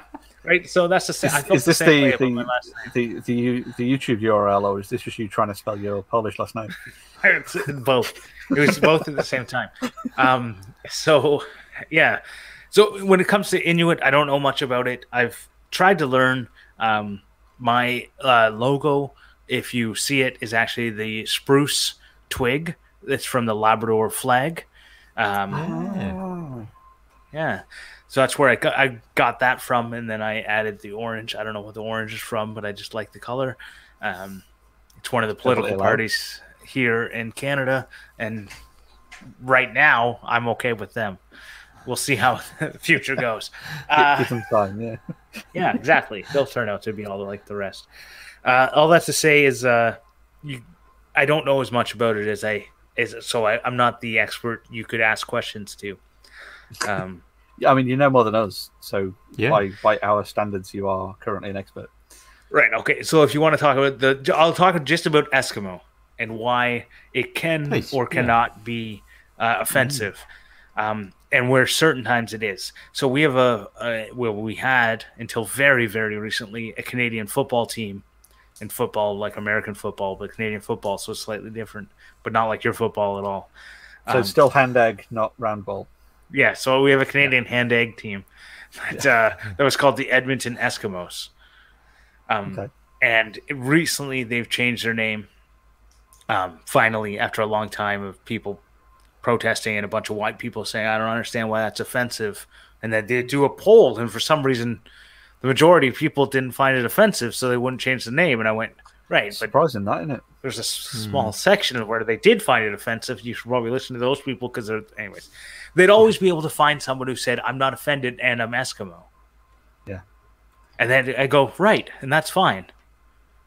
But there's other these ones who are. right. right.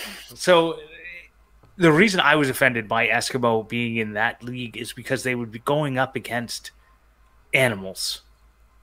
Right? Mm. So like Hamilton's team's the Tiger Cats. Right? So it's like you'd be pitting a, a my culture, my people Against, against animals. Right. And that's how I always felt was like offensive to me. It's the same for the rest of like baseball has the you know other Dehumanizing like- them, isn't it? Right. That's what I felt and why I felt it wasn't cool. It, it had nothing to do with I don't care about the name. Like I'm fine with using the E word. I'm problematic with using it on a team. Right? So that's why it, that to me is offensive. Eskimo to me wasn't offensive. Uh, the people in Labrador, the seemingly the more east you go to a point, it's not offensive. The more west you go, it is. Inuit is somewhere in between. Some people go, that's not our name. Other people say that is completely our name. Depending on, like, it, it says you can't put there. It's not a single people, and that's the big problem. Like, if you look in England, you have Wales, you have, you have uh, not England. If you look in the United Kingdom, you have Wales, England, Ireland, Scotland, uh, the Isle of Man. You have the Manx, Cornish. right? Yeah. Cornish. Yeah, yeah. You have so many different cultures and people and it's the same it- way in Canada, and the it's irony even is more. that o- o- of all of those cultures and everything, historically they all hate English. Right? But us English are then so arrogant to lump them in with us. But Right. it's the same level of like, yeah, but we've we've just asked every Englishman we know, and and they're all fine with it. Exactly. They're all fi- they're all fine with you guys going up in Scotland and taking over. They're all they think they're all savages up in Scotland, right? Like But no, we just don't you- want you English coming in. right. So that's a it's a very similar thing that happened uh, uh, in Canada, um, and the North wasn't really taken over until the '60s because there wasn't anything there, right? And now they talk about like there's the the Northwest Passage, so Canada's very interested in the Arctic now, and that started happening in the '60s. So they went up there and they took Inuit and they literally took them out of their igloos and their dog sled teams and their traditional way of life and said, "Stop doing that! Start living in houses, you savages!" And built them all houses and gave them all houses and gave them all west like you know southern houses and said live mm-hmm. here and then they went all moldy and gross and all this other mm. stuff and it's just like when you think about it they just go like everything they've ever done even till today they've done it to a detriment it seems to those people and cultures. And uh i don't know. I don't know where i was going with that but the term eskimo to me isn't offensive to other people it is so you probably shouldn't use it. Right? If you if you if you're worried about uh, offending people and and you realize that you have the ability to use another word that is Used more every word. generally accepted use the other word. I don't know. Yeah. I suppose it would be what, in, indigenous peoples or something. I suppose would be. indigenous peoples is good the, uh, some people don't like that term either but that's a Yeah, course, whole yeah. nother like so I suppose ask the person you're speaking to is probably the most sensible option. Right. Like, unless there's a reason that you needed to refer to someone in a way that that made that you couldn't tell what they wanted to be called. Like, I don't even understand how you could possibly want to need to do that for 99% of your interactions. You don't need to tell people what their race is or what their culture is Ah, or what their their name. religion is. Stop, give, stop giving people labels. Yeah. Right. Yeah. Like, eh, other than the labels that they're that they give to themselves and tell you to use. Yeah. Yeah, absolutely, absolutely. I mean, it, I mean that, that that goes for for just about every group of people. You know, regardless of whether we're talking, you know, sexuality, gender, race, heritage, whatever. You know, that Mhm. that seems to be a, a a Woodworker, common- maker. Yeah, absolutely. I mean, I'm wearing a Makers Guild T-shirt at the minute. That's it's for the generalists.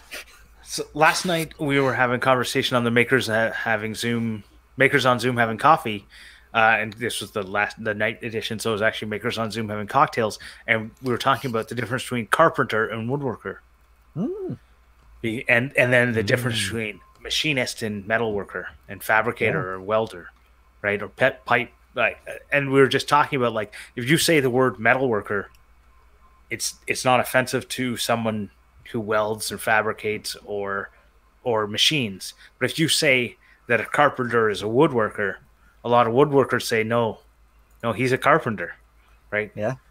Like it's And a I- big I difference. I used to work with site lads who were um, what they referred to as shuttering chippies.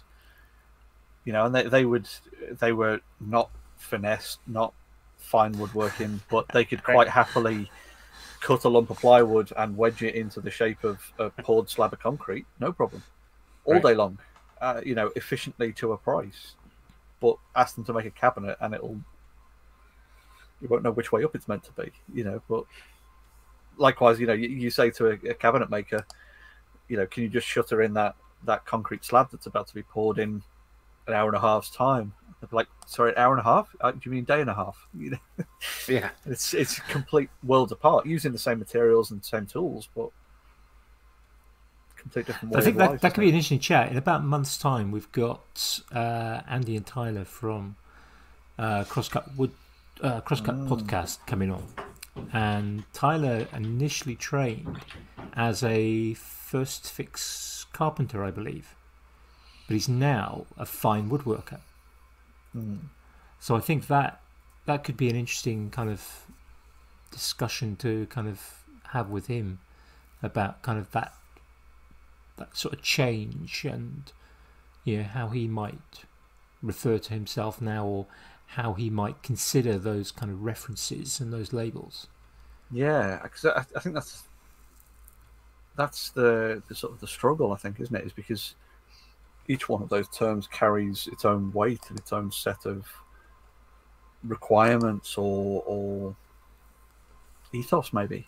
You know, I think, yeah, and I, I, I think there's elements to that. And I, I think uh, certainly on my kind of list of ideas for kind of the kind of group type chats, one day I want to have one about kind of labeling and yeah, how we label and the kind of the whole thing of you know makers versus woodworkers Yeah. versus woodturners versus yeah the whole raft of possible different um different things that we could we have you know the kind of the whole how that fits in with kind of YouTube and how that fits in with uh, our ability to let's say maybe communicate and, and and discuss with other people about kind of you know where we're at and I mean there is the whole thing do we need labels if you enjoy making it you, you're a maker it doesn't matter what you make you know does it have to be yeah, a whether it's a sandwich or a cabinet, it's still making something Yeah. that wasn't there before. But mean, makers we- already is a label. Yeah, exactly. I mean, we had this when, when we were Andy and I were at uh, James's wedding um, last weekend, you know, and, and it was this. Um, And for, con- for context, I can't remember if we said last last time when we, we discussed. Yeah, there were eight of us that were kind of yeah, f- makers. Yeah, included eight- eight of James eight of the maker community from were there. about from about kind of yeah 60, 70 60, people that 70 were there. yeah. But we, we were introduced as being, you know, like uh, some of James's friends were, you know, sort of lawyers or doctors or, you know, other sort of quote unquote proper professionals. And then, you know, uh, us makers who, you know, we realised that only Rasmus actually is making professionally. The rest of us make for fun or as a hobby. We've all got day jobs. You know, we, we're all Well, Caro, Caro's professional maker. True. Yeah. True. Um, I mean, it, you know, the, Caro's profession being more grandiose, I think. You know, like uh, I, I suppose it's the pedestal I put Caro on, I suppose, but um, you know, it, she's incredibly humble and would, you know, diminish her own skills and, and sort of call herself a maker, but you know, she's super fancy prop maker, which I suppose you know, make her in the title, but um, Literally, literally in the title. yeah. I, I, I think I just see Caro as like so supremely at the top of the rest of us. Um, Agreed. that's, yeah, but uh, Her stuff is awesome. Yeah. yeah, it is absolutely. Um, you know, whereas like Rasmus sort of being a, a, a blacksmith professionally, but then his his hobbies outside of that were not were are dancing, um, or gaming, or you know things that are sort of the wrong Not way making. round for the rest of us. Yeah. Um, so that that kind of like weird uh, weird situation where you've got this group of people who who who make for fun, but then being introduced as as those are the makers. And we had loads of people that were, were coming up and were very interested and, and wanted to learn more and you know what is this making thing anyway? And it's it's kind of like people are sort of hesitantly like walking up to us you know like the way you'd walk to you walk up to perhaps like a, a, a scary animal or you know something like that like very cautiously approaching with like crouched posture with with a hand out you know sort of trying to offer snacks or drinks you know it's like uh, are, you, are you one of the makers? Uh, can I come and talk to you? Can I ask you questions? Can, can are you going to bite? You know, it's this like really weird scenario of, of um, yeah, it's like we're, we're just we're just people who, who, who dick around with tools and, and, and throw stuff together and, and, Occasionally like, take photographs or video of it. Yeah. yeah, we just hit stuff. I think when I think about it, it's I I don't like I don't like labels. I don't like titles. I don't like that kind of stuff. Like my title at work is investigator. I'd say ninety percent of my job is an investigation. Like that's not what I do for a living, but that's the title because the title gives you the thing that gets you in the door. Right? And then it's conflict resolution, it's negotiation, it's you know, that kind of thing. That's what my job is. But an investigator gets people to respond to my emails. I mean, So mine, I get mine, why they exist. mine says IT manager, and I, I barely manage. You barely manage it. Yeah, pretty much. Yeah. Um, so it, I don't like titles, but I also get why they exist. I don't like categories. I also get why they exist. It's a lot easier. Like I know when you when I dump out a bag of Legos, I I put them in little categories, right? Like that's how I do it. Hmm. Like that's how, that's how your like a lot of people's minds work by labels and categories because that's I think how we've gotten to this greater higher level of thinking is by being able to label and categorize something. Yeah. The problem is when we together. Uh, when we apply labels incorrectly and we put them in categories that don't make sense, hmm. right? Like if you started pouring out your Lego and all the the like two by six pieces of Lego, you went, well, those are always red. no matter That's what I was going to say is, do you group the, do you group all the bricks by color, or all the bricks by, you know, function or height or shape or Depend- set that they came from, or Right. Well, if it's a set that I'm building, I usually try and dump them out and then figure out by uh, it depends on the color. If it's a multicolored set, I'll dump them out, sort by color, then by mm-hmm. thing. But if it's like a, a gray and black set, well, then it's just by size. Yeah. right. Like we have, so we have on the race car team that I work on, we have two giant bins of bolts. Mm-hmm. Small bolt spin, big bolt spin. That's it. That's all it is. That's our that's our bolt that's our bolt organization. It's random small bolts, random large bolts, and mm-hmm. and we just try and that's that's the minimum labeling we give to them. as long as you've got enough washers, then you can you can account for any scenario. Then Washers in a separate thing, so yeah, it's okay. And there, mean, there's it- never there's never enough washers. I, I put that out there now. it's it's when you start tearing them down uh, to you know when you've got a long enough bolt that's too thin for the hole, so you've got to then tear like a penny washer and then Yeah, you know, an M8, then an M6, then an M5 Yeah. to stick the M4 bolt through, so there's enough clearance because the Yeah, M4 is long enough. But when when you're on a race team and you need to get the car back out there, you do things like this. you did, Right? yeah, And if you're my- lucky, my colleagues it holds. Done that. Yeah. Ten more laps. That's all we need. Yeah, And if you're not lucky, you're just doing it again 20 minutes later, hopefully. right. Assuming they haven't crashed. Just find the Yeah, next bolt that nearly fits. Stick more washers on it. But like talking about the the uh, labels on people, um, and the irony that being you know the, the labels on people in terms, especially in terms of you know job or region or things like that, is is purely a, a taxation thing. You know, it's it's a it, it, I suppose it's much in the same way that, that Lego is. You know, we, we label people so that we can work out how best to tax them or how best to, Right. to, to use them for their function. You know, in the same way that you would with, you know, categorizing your Lego pieces. It's Mhm. there's no point in having all the little tiny studs in with all the big plates if you, you know, you're not going to use them at the same time.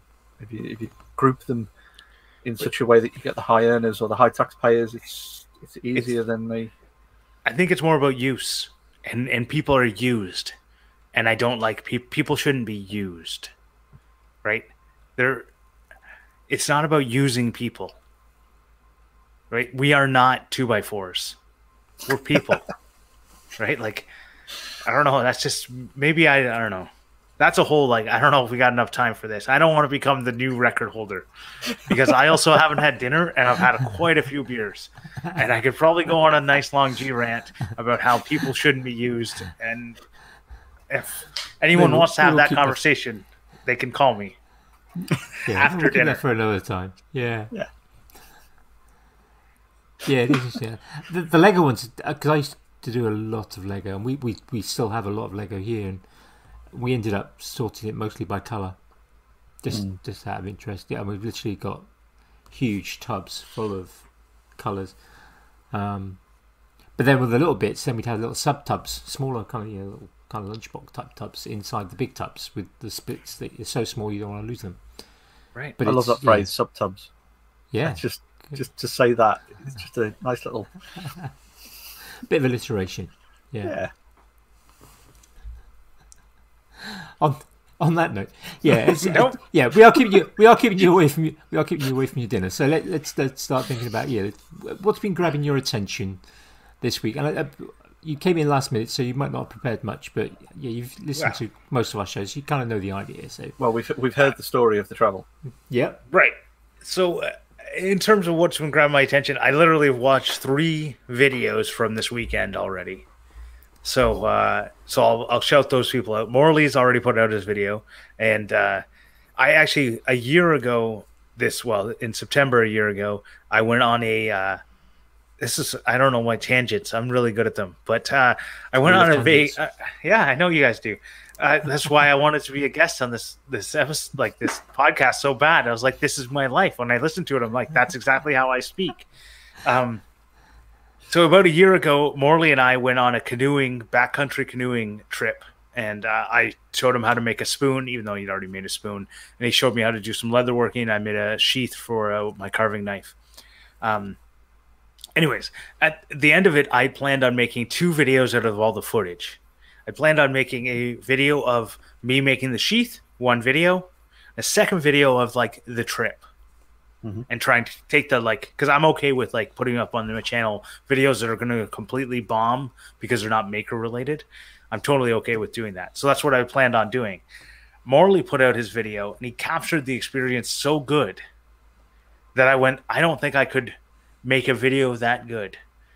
So I never ended up putting out the second video of the trip, right? Because he just did such a good job while also integrating the making part of it. And he did the same thing this weekend. He did a really great job of making it feel like you were there. So if you want to check out that like mm. feeling of it, it's a great like if you want to learn how to blacksmith a kitchen cleaver, don't watch Morley's video.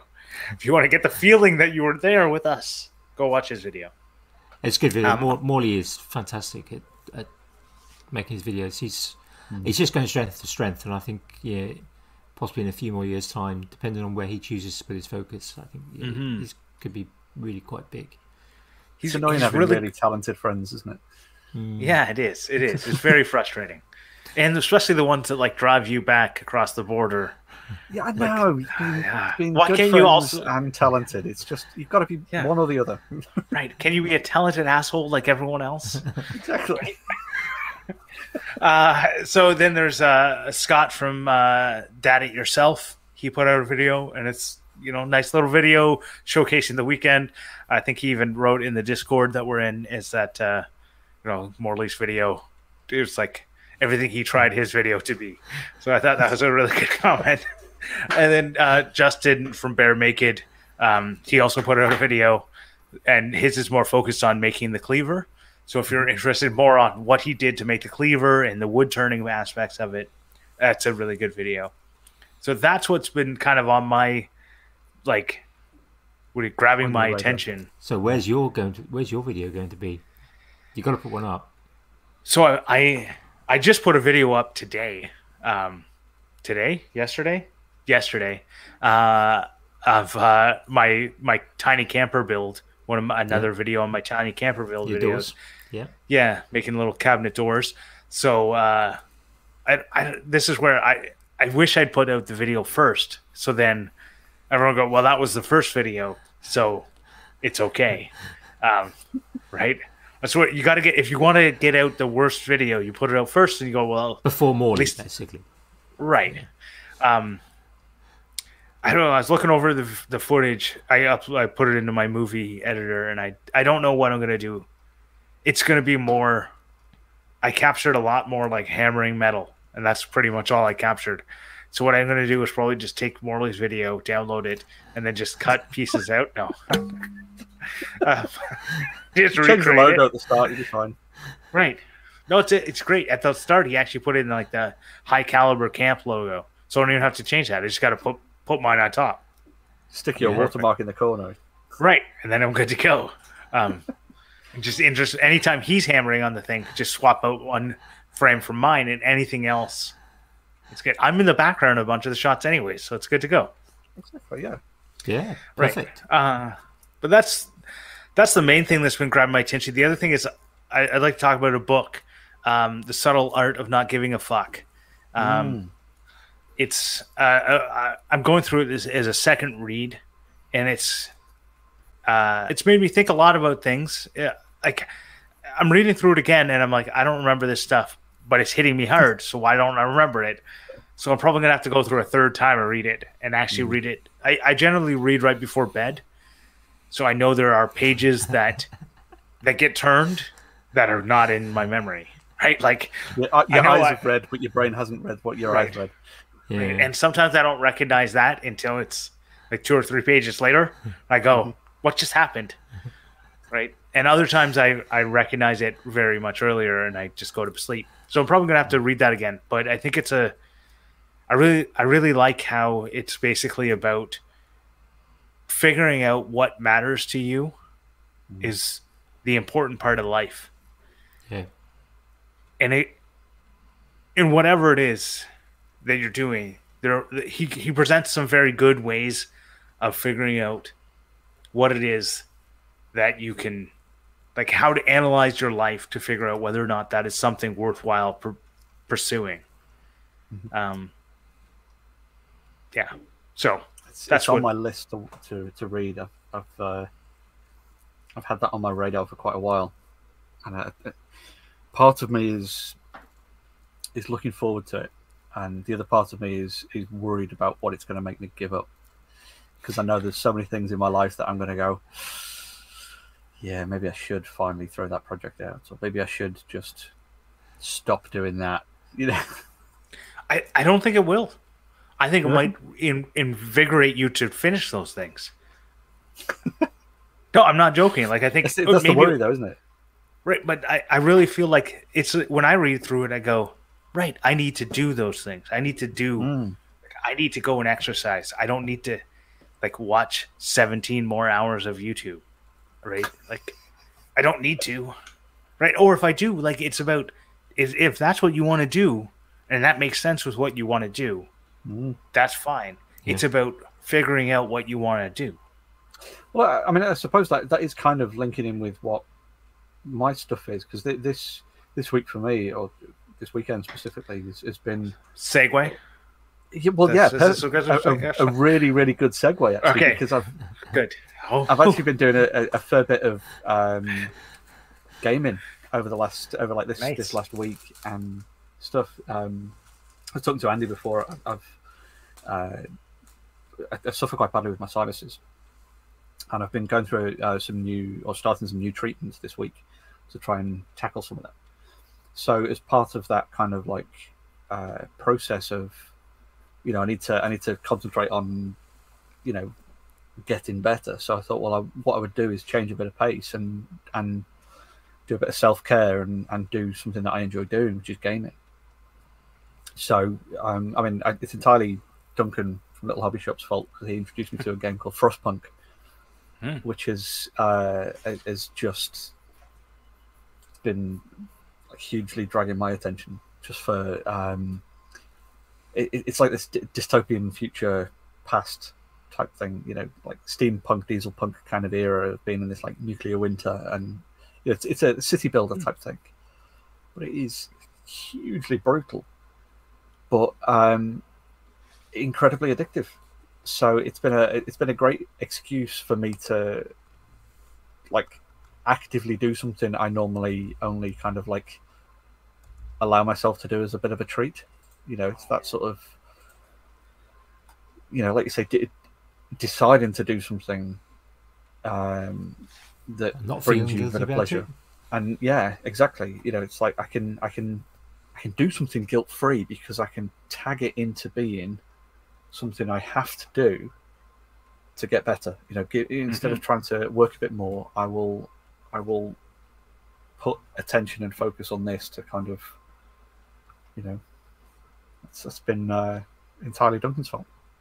My my New Year's resolution was to be intentional with my time. Mm, exactly. It's, it, it's not about being productive with my time. It's being this hour is gaming. Yeah. This next four hours of gaming, and that's fine. And if I say that and that's what I do, there's no problem with it. Yeah. Yeah. The problem is I say this hour is for editing videos, and I spend an hour on Hearthstone. I go, Yeah, or, or you say this this next hour is for gaming, and then four hours later go, oh, I should be doing something else now. Right. I honestly, when when you guys had uh, uh, Ali on Ali, right? Yeah. They were talking about like ADHD. And I just went like, that is my life. I can't, I can't do anything at all. And I, It's the if it wasn't, but if it wasn't a pandemic, I'd probably go to the doctor and talk to them. But right now, it's probably not the best, probably not the best idea. But I just went like, I, I can't walk into the garage. Like there's a there's a Malcolm in the Middle episode where the father is like it just goes off this like crazy Flicks- tangent and flicks the light switch on, and then Right. next thing he's he's changing the oil on the car because of the. no, it's changing the engine on the car.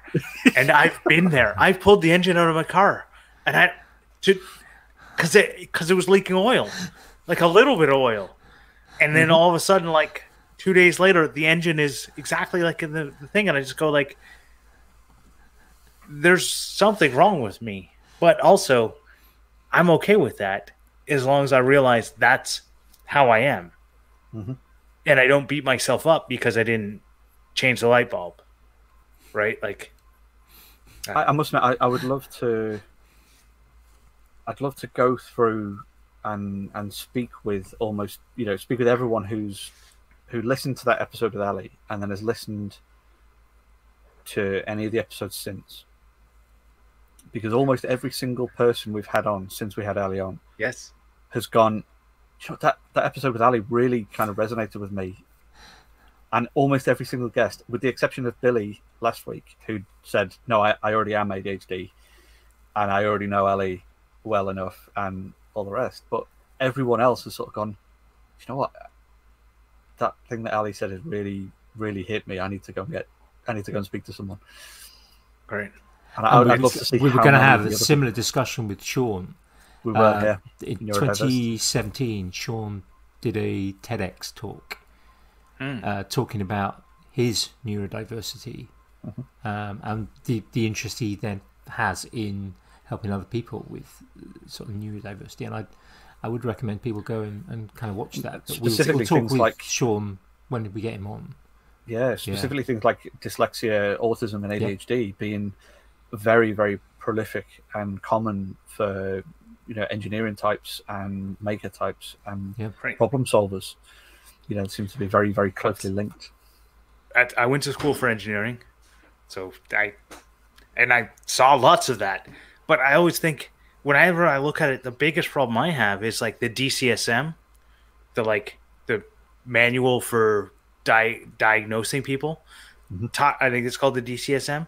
It it talks about everything in such a negative way when they talk about things like ADHD or autism. It's always the negatives about it, and like they talk about things like focus, unable to focus on things. I was like, Yeah.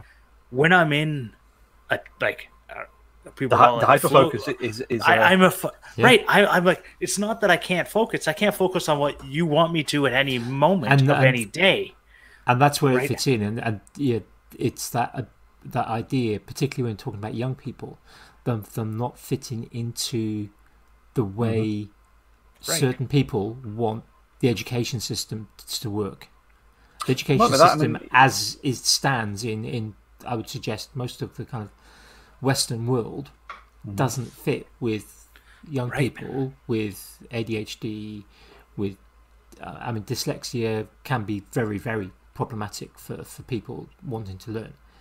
Doesn't Well, fit so if it's not undiagnosed, of course. yeah, Uh, and even when diagnosed, it can because it can be uh, Still be a again, and like a lot of things, it's it's it's a spectrum. It's not you know just Mm. one thing. There isn't kind Right. of oh this. I mean, years ago, I mean when I first started teaching, you know, dyslexia was essentially oh they have difficulty with with reading and and, and with writing.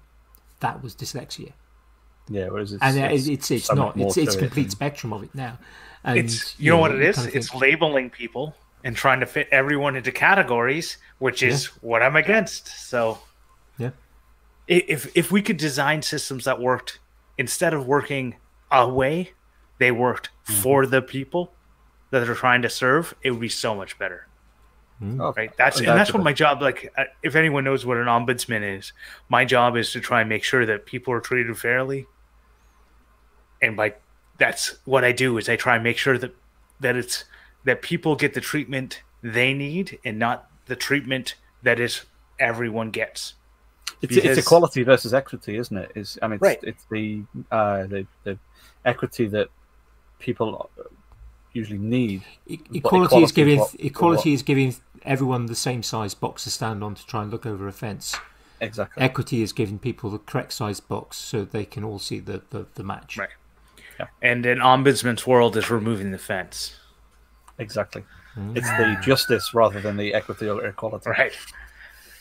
But it's uh, so I think Plato said it. It was there's nothing more unfair than the equal treatment of unequals. Yeah, it's very Yeah. very true. Yeah. So I don't know how we got that down there from gaming. I don't know what. Jamie, anything anything else been grabbing your attention, Jamie? You've, you've had uh, Well, Frost, Frostpunk. Is it Yeah, Frostpunk, Yeah. and and I did a bit of uh, Subnautica Below Zero was pretty good. But I mean, I, I had a, a long overdue catch up with my dad. I haven't chatted to him for quite a while, and I had a bit of a natter with him and stuff. But specifically, I, I need to I need to make a point of shouting out James Hoffmann again because his his video this week uh, was just it had me in stitches. Um, and for those not familiar with James Hoffmann, he's he's a, a he's a a weird coffee person he calls himself. Um, but he does amazing super deep dives into really nerdy coffee stuff. Um, but he's uh, he's worked with some very very very very clever people. Um, and he did a video this week on how to make coffee if you don't have the equipment to make coffee. Specifically to be able to make um, you know if you were at home and only had a bag of coffee beans and some rudimentary stuff, could you make coffee? So he decided to try and grind beans by smashing them with a hammer, Mhm. or using a pestle and mortar, or uh, chopping them up with a with a knife, um, or using a pepper mill to, to grind them. Um, Peppermill sounds like the best choice out of all those. well, I, I'll, you I'll have have to to watch the the beans small video. right. first. you'll have to yeah. say. So this is the thing. So Well, I think he- I'd cut them and then they'd go in the peppermill. I wouldn't just go straight peppermill. Well, on. exactly. So, so this is the thing. So he, he tries these different methods, and then tries the uh, a couple of different methods for making a pour over brew from these ground beans, and uh, he's he's got a wonderful way of explaining things, um, and he's just very, very, very subtle, very kind of you know stereotypically British way about him. But I, I was I was doubled over crying laughing at, at a number of points in the video. Just for like little bits of humor that just completely caught me off guard. So yeah I would I would definitely urge any anyone who's into nerdy stuff in any way to just have a watch of that. Sounds like it'd be a good premise for a, a rough science remake. Well, exactly that, and and he did say towards the end of it, of you know, like, you know, should he do this kind of uh, out in the out in the woods somewhere, trying to do a, a similar um, a similar thing? Does he only make coffee videos? Because I just went to his YouTube channel and the last like ten videos are coffee. Is he a coffee maker? Yeah. Yeah, he Okay. he, he he he part owns a um, uh, a a milk company and a coffee company as well. Oh, okay. I was just like, what? He was he was he was the like, world barista really champion. Oh, really? Okay. yeah at one point in, in stuff like it, he does very very very in-depth stuff with coffee type things. Yeah. So he, he he's done you know coffee cakes and like how to make the best Yes. coffee cake. So it's a very I see this. it's a very cake orientated thing, but with a very strong coffee undertone. You know, so he does a lot of other stuff. I see he's- coffee focused, but He's 3D printing ca- coffee stuff. yeah, Literally, that's what it says. 3D printing coffee stuff. I don't know. I don't know what stuff you're 3D printing for coffee, but I kind of want to find out. I don't have a 3D printer, but I kind of want to find out. exactly. I would. thing, I would have one if I didn't have to spend fifteen hundred dollars on a trip. That should have cost me two hundred, but Yeah, you could have got a couple of 3D printers for that. yeah, yeah, Yeah, and you, you can't even. I mean, after that as well, if you wanted to buy, you know, buy a forge and a an anvil, and That's the problem. Yeah. and a wood lathe, and ah, but I hear you've got a wood lathe. I do have a. I my dad said I could have a shopsmith, so I don't know if you guys know what a shopsmith is, but it's like a it's a five in five in one tool. Like that's how they were yes, yes, yes, sold. yes. it's mainly a lathe, but it's also a table saw and a drill press and a, you know, horizontal borer and uh like I don't know, can't remember disc sander or something. I don't know what else it is, but and then there's others like you can get other attachments that go off of it.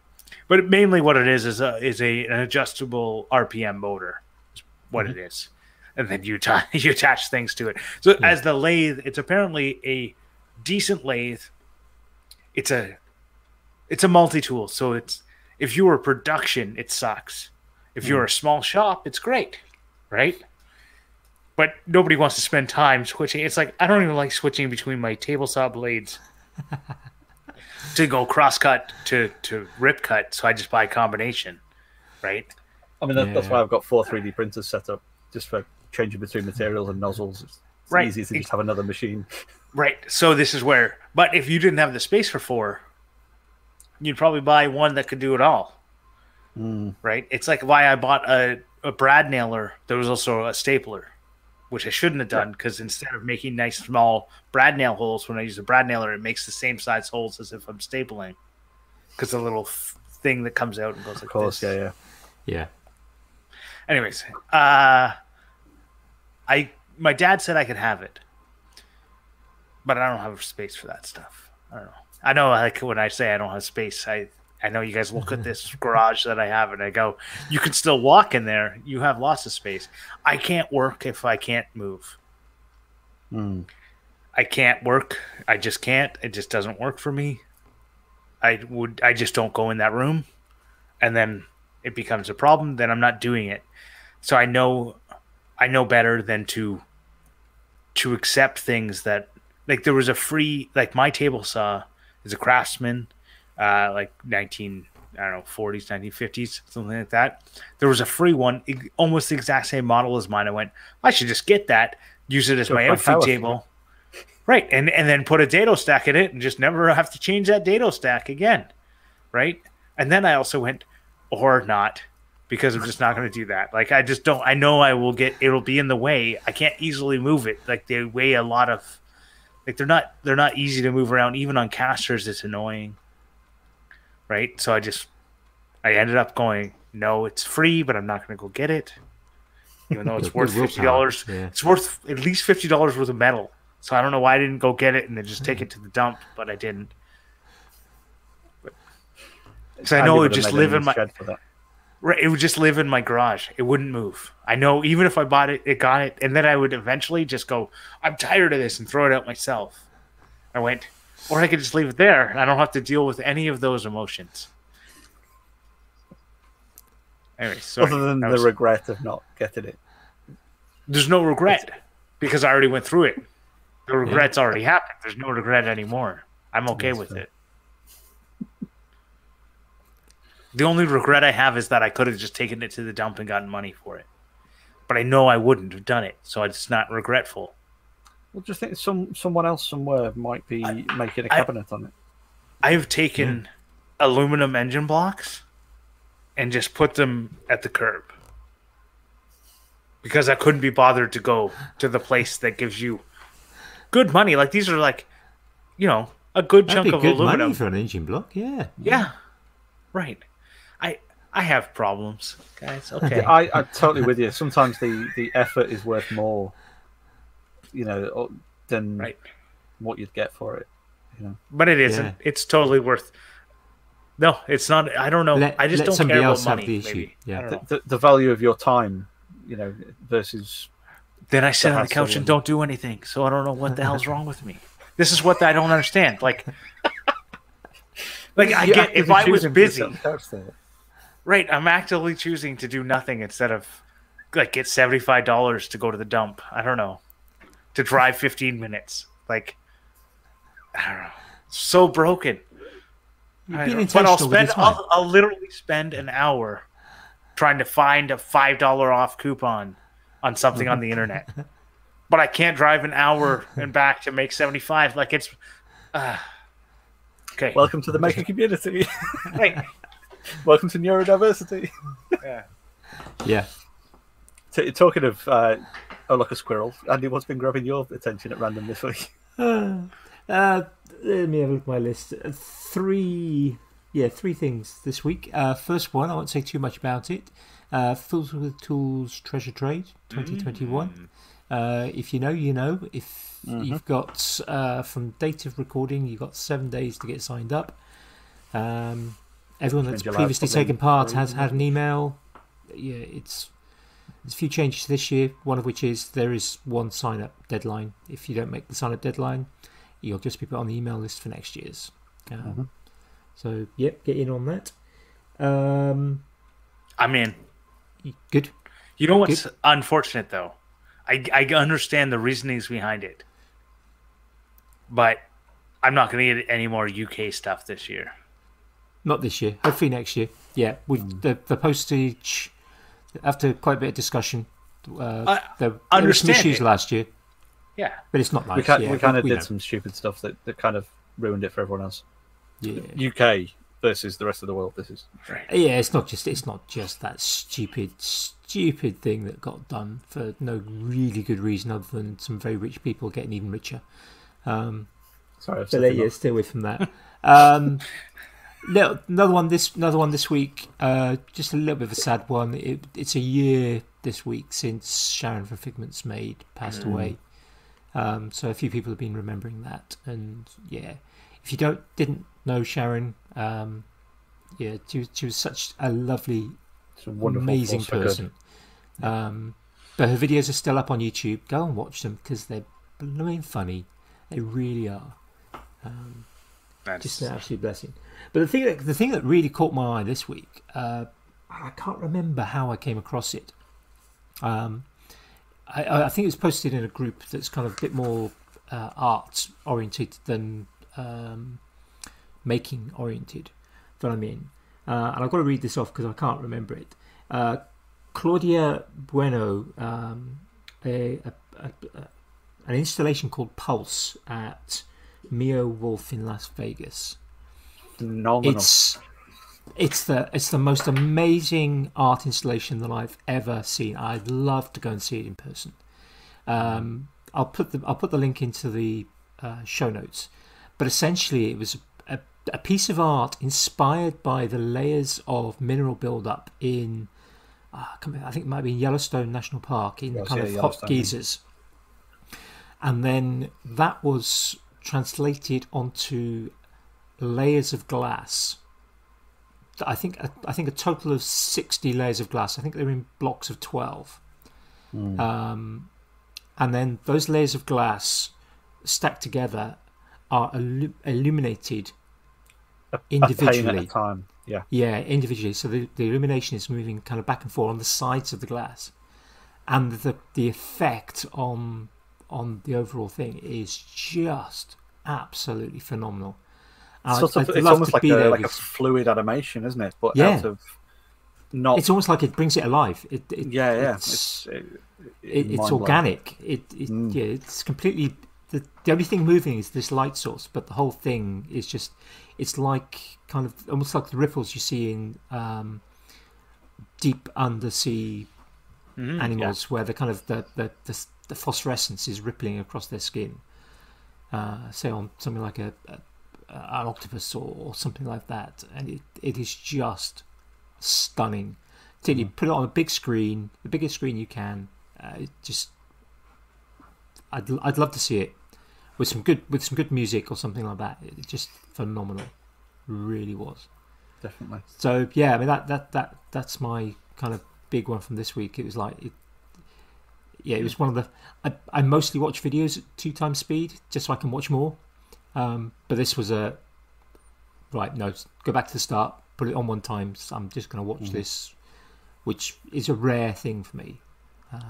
Do you ever watch things at like half speed? Only if I'm really trying to work out what's going on.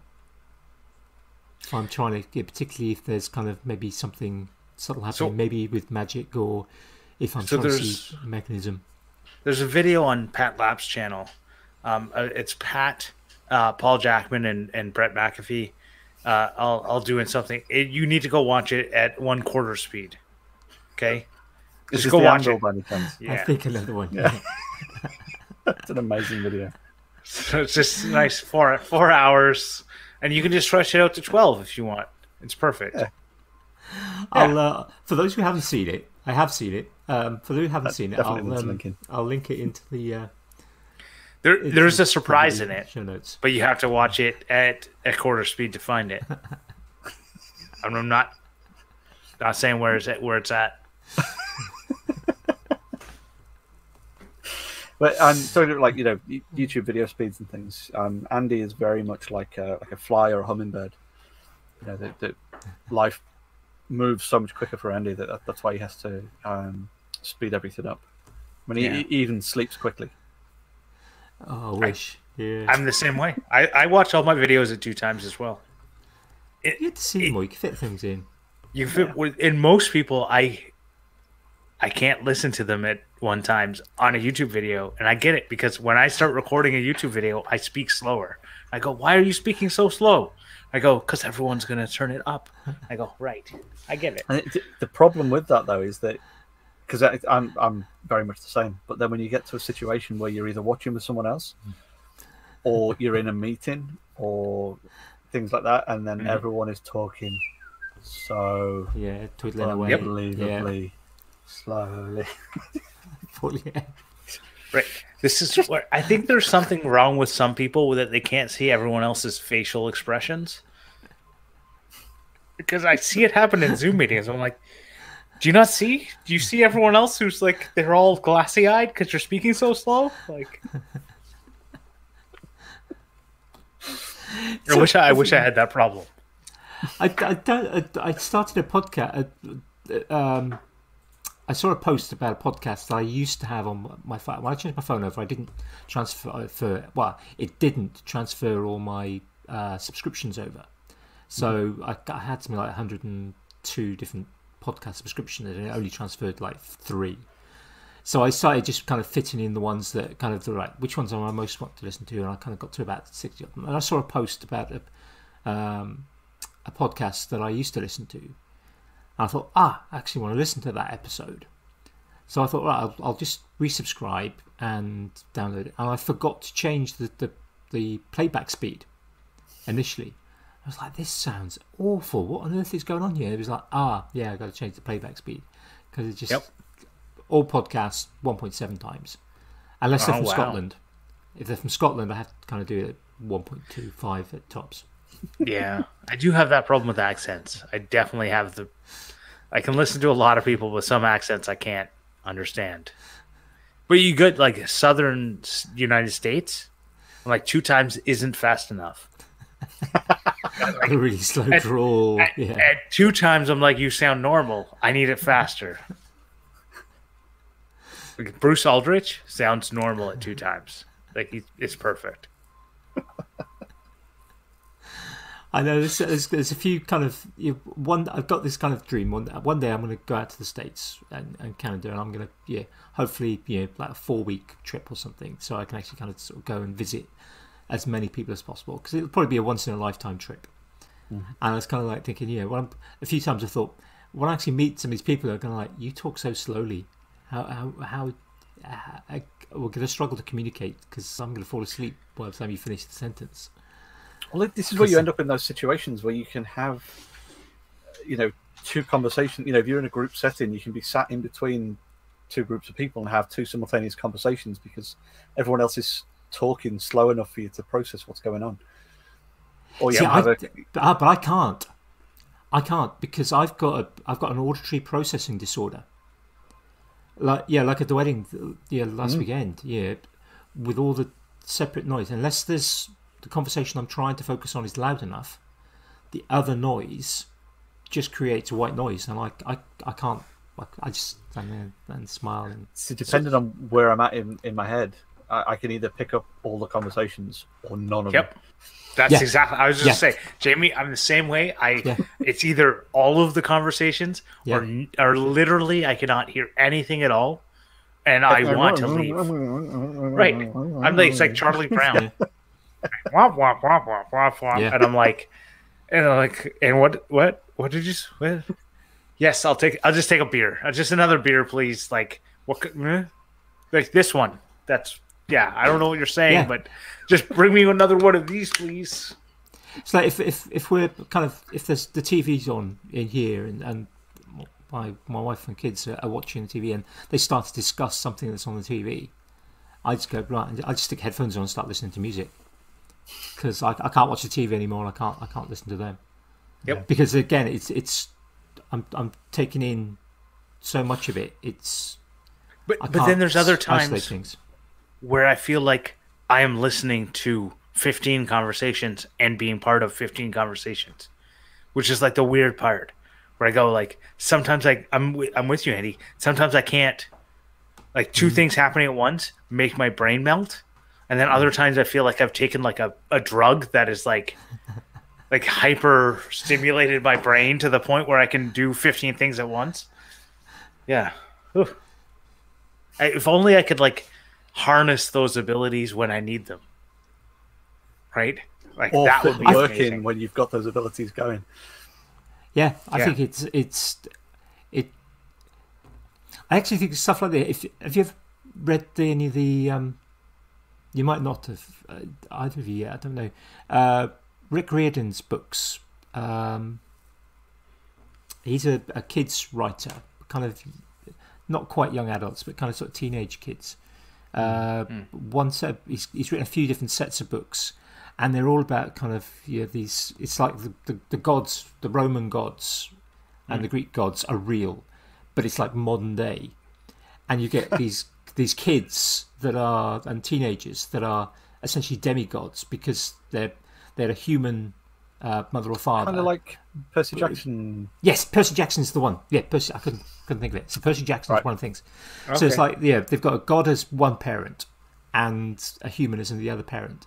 So they've got these guys, kids, and they, all these kids have got ADHD, and it's described. And it, I, I believe Rick Riordan's uh, son uh, has severe ADHD, and so he kind of wrote the books initially to kind of yeah, give him a story that he could kind of relate to. And so actually mm. ADHD in these books is present in all these kids, but it's a superpower. And it's designed for their ability to be able to kind of essentially go into combat against the kind of you know, these mm. monsters, whether it's minotaurs or, or whatever, these kind of mm. sort of ancient Greek monsters that are still roaming around modern day Earth.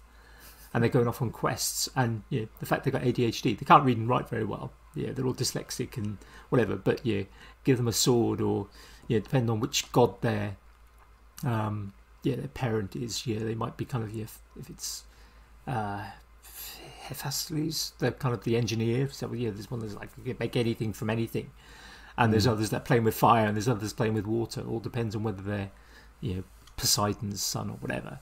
And but they've ADHD. It, it's a superpower. And I, I, I have sometimes one I wonder actually maybe I maybe hope to a certain extent that maybe in the future the neurodiversities that we see so often and we see in the maker community will actually get recognised and instead of trying to yeah, give everyone the same block of education and expect them to fit into the same mould, which they don't, of kind of going, right, okay, right, well, actually, it looks like you're really good at this. Right. So we'll give you this this kind of reading and writing. We'll give you enough to kind of, yeah, make you functional, functional literacy. But Like we're stat, really, stat we're really traits on like a skills tree or something Yeah. as a player character. yes, It- and so we'll, yeah, we'll really push in you towards this. recognizing them Yeah. Yeah, yeah. Recognizing the stat tree and going, right, why am I wasting any more time on your charisma? Because Yeah. you don't got none. And you're not gonna Yeah, you're not gonna get none. I'm not going to worry about charisma. I've got dexterity and intellect. That'll do. Right. Well, I, I think that's. I would love to see that, Andy. I think that's. I w- hope that's the future. I won't say I think that's the future. I It's- hope that's, that's, yeah. the utopian dream rather than the dystopian nightmare we're heading towards. right. Ugh. Well, on that lovely note, then, um, Grant, where can people find you when we when they want to uh, come and stalk you on, on the internet? well, they can go to their dystopian nightmare future of their choice and uh, and just search for the Grant Alexander. And if they see something orange, it's probably mine. Or Justin. Yeah, Well, if they search the Grant Alexander and they find Justin, there's something wrong. yeah. I see more the orange, but yeah, Yeah. But uh, yeah, I'm also on the Creating, Living, and Making podcast. I'm a co-host there. We release every Monday. Uh, we release at two o'clock in the morning, um, Eastern Standard Time. And the, the reason for that is so that when people wake up, it's in their inbox already. It's downloaded on their phone. We're, it's, it has nothing to do with Australian time. It has everything to do with I've thought this one out. yep. It's one of my At Monday you- morning, one of my Monday morning listens every week. Yeah. Good excuse for it. Well, yeah, this is this has been a lot of fun, guys. Thanks for. Well, uh, thank for- you for jumping in at the last minute. Yeah, really, Absolutely. really, we do appreciate it. We, we, yeah, we'll we'll get Sean back in because we really do want to speak to Sean, um, and we hope that he's feeling. Hopefully, he's fast asleep by now. It's uh, twenty past midnight here, so hopefully, he's fast asleep, all dosed up with some Vicks and something like that, and ready to do some good filming tomorrow. Um, which we'll see later in the month or, or next month because I think they take a bit of time over their editing. Um, And, and hopefully, it's also got us off the hook for um, Ruth hurting us next week. Yeah, Damn. yeah. Although she was going to be on standby and offer some, yeah, some poignant questions every now and again just to keep things lively. I didn't know about that. But Yeah. she could have asked some poignant questions about me, because I'm sure she knows me so well. Well, hopefully, hopefully she's been making sure that um, Sean is, is is is being well looked after and yeah, getting as fit as possible for their filming tomorrow. So again, hopefully an early night for her. Right. On that note, I think we Push should the button. end it. Push say goodbye and uh, Goodbye. push the Thank, button. thank you again, Grant, and uh, thank you for whoever's still deaf enough to be listening. Yeah, thanks for having me. Oh, thank you.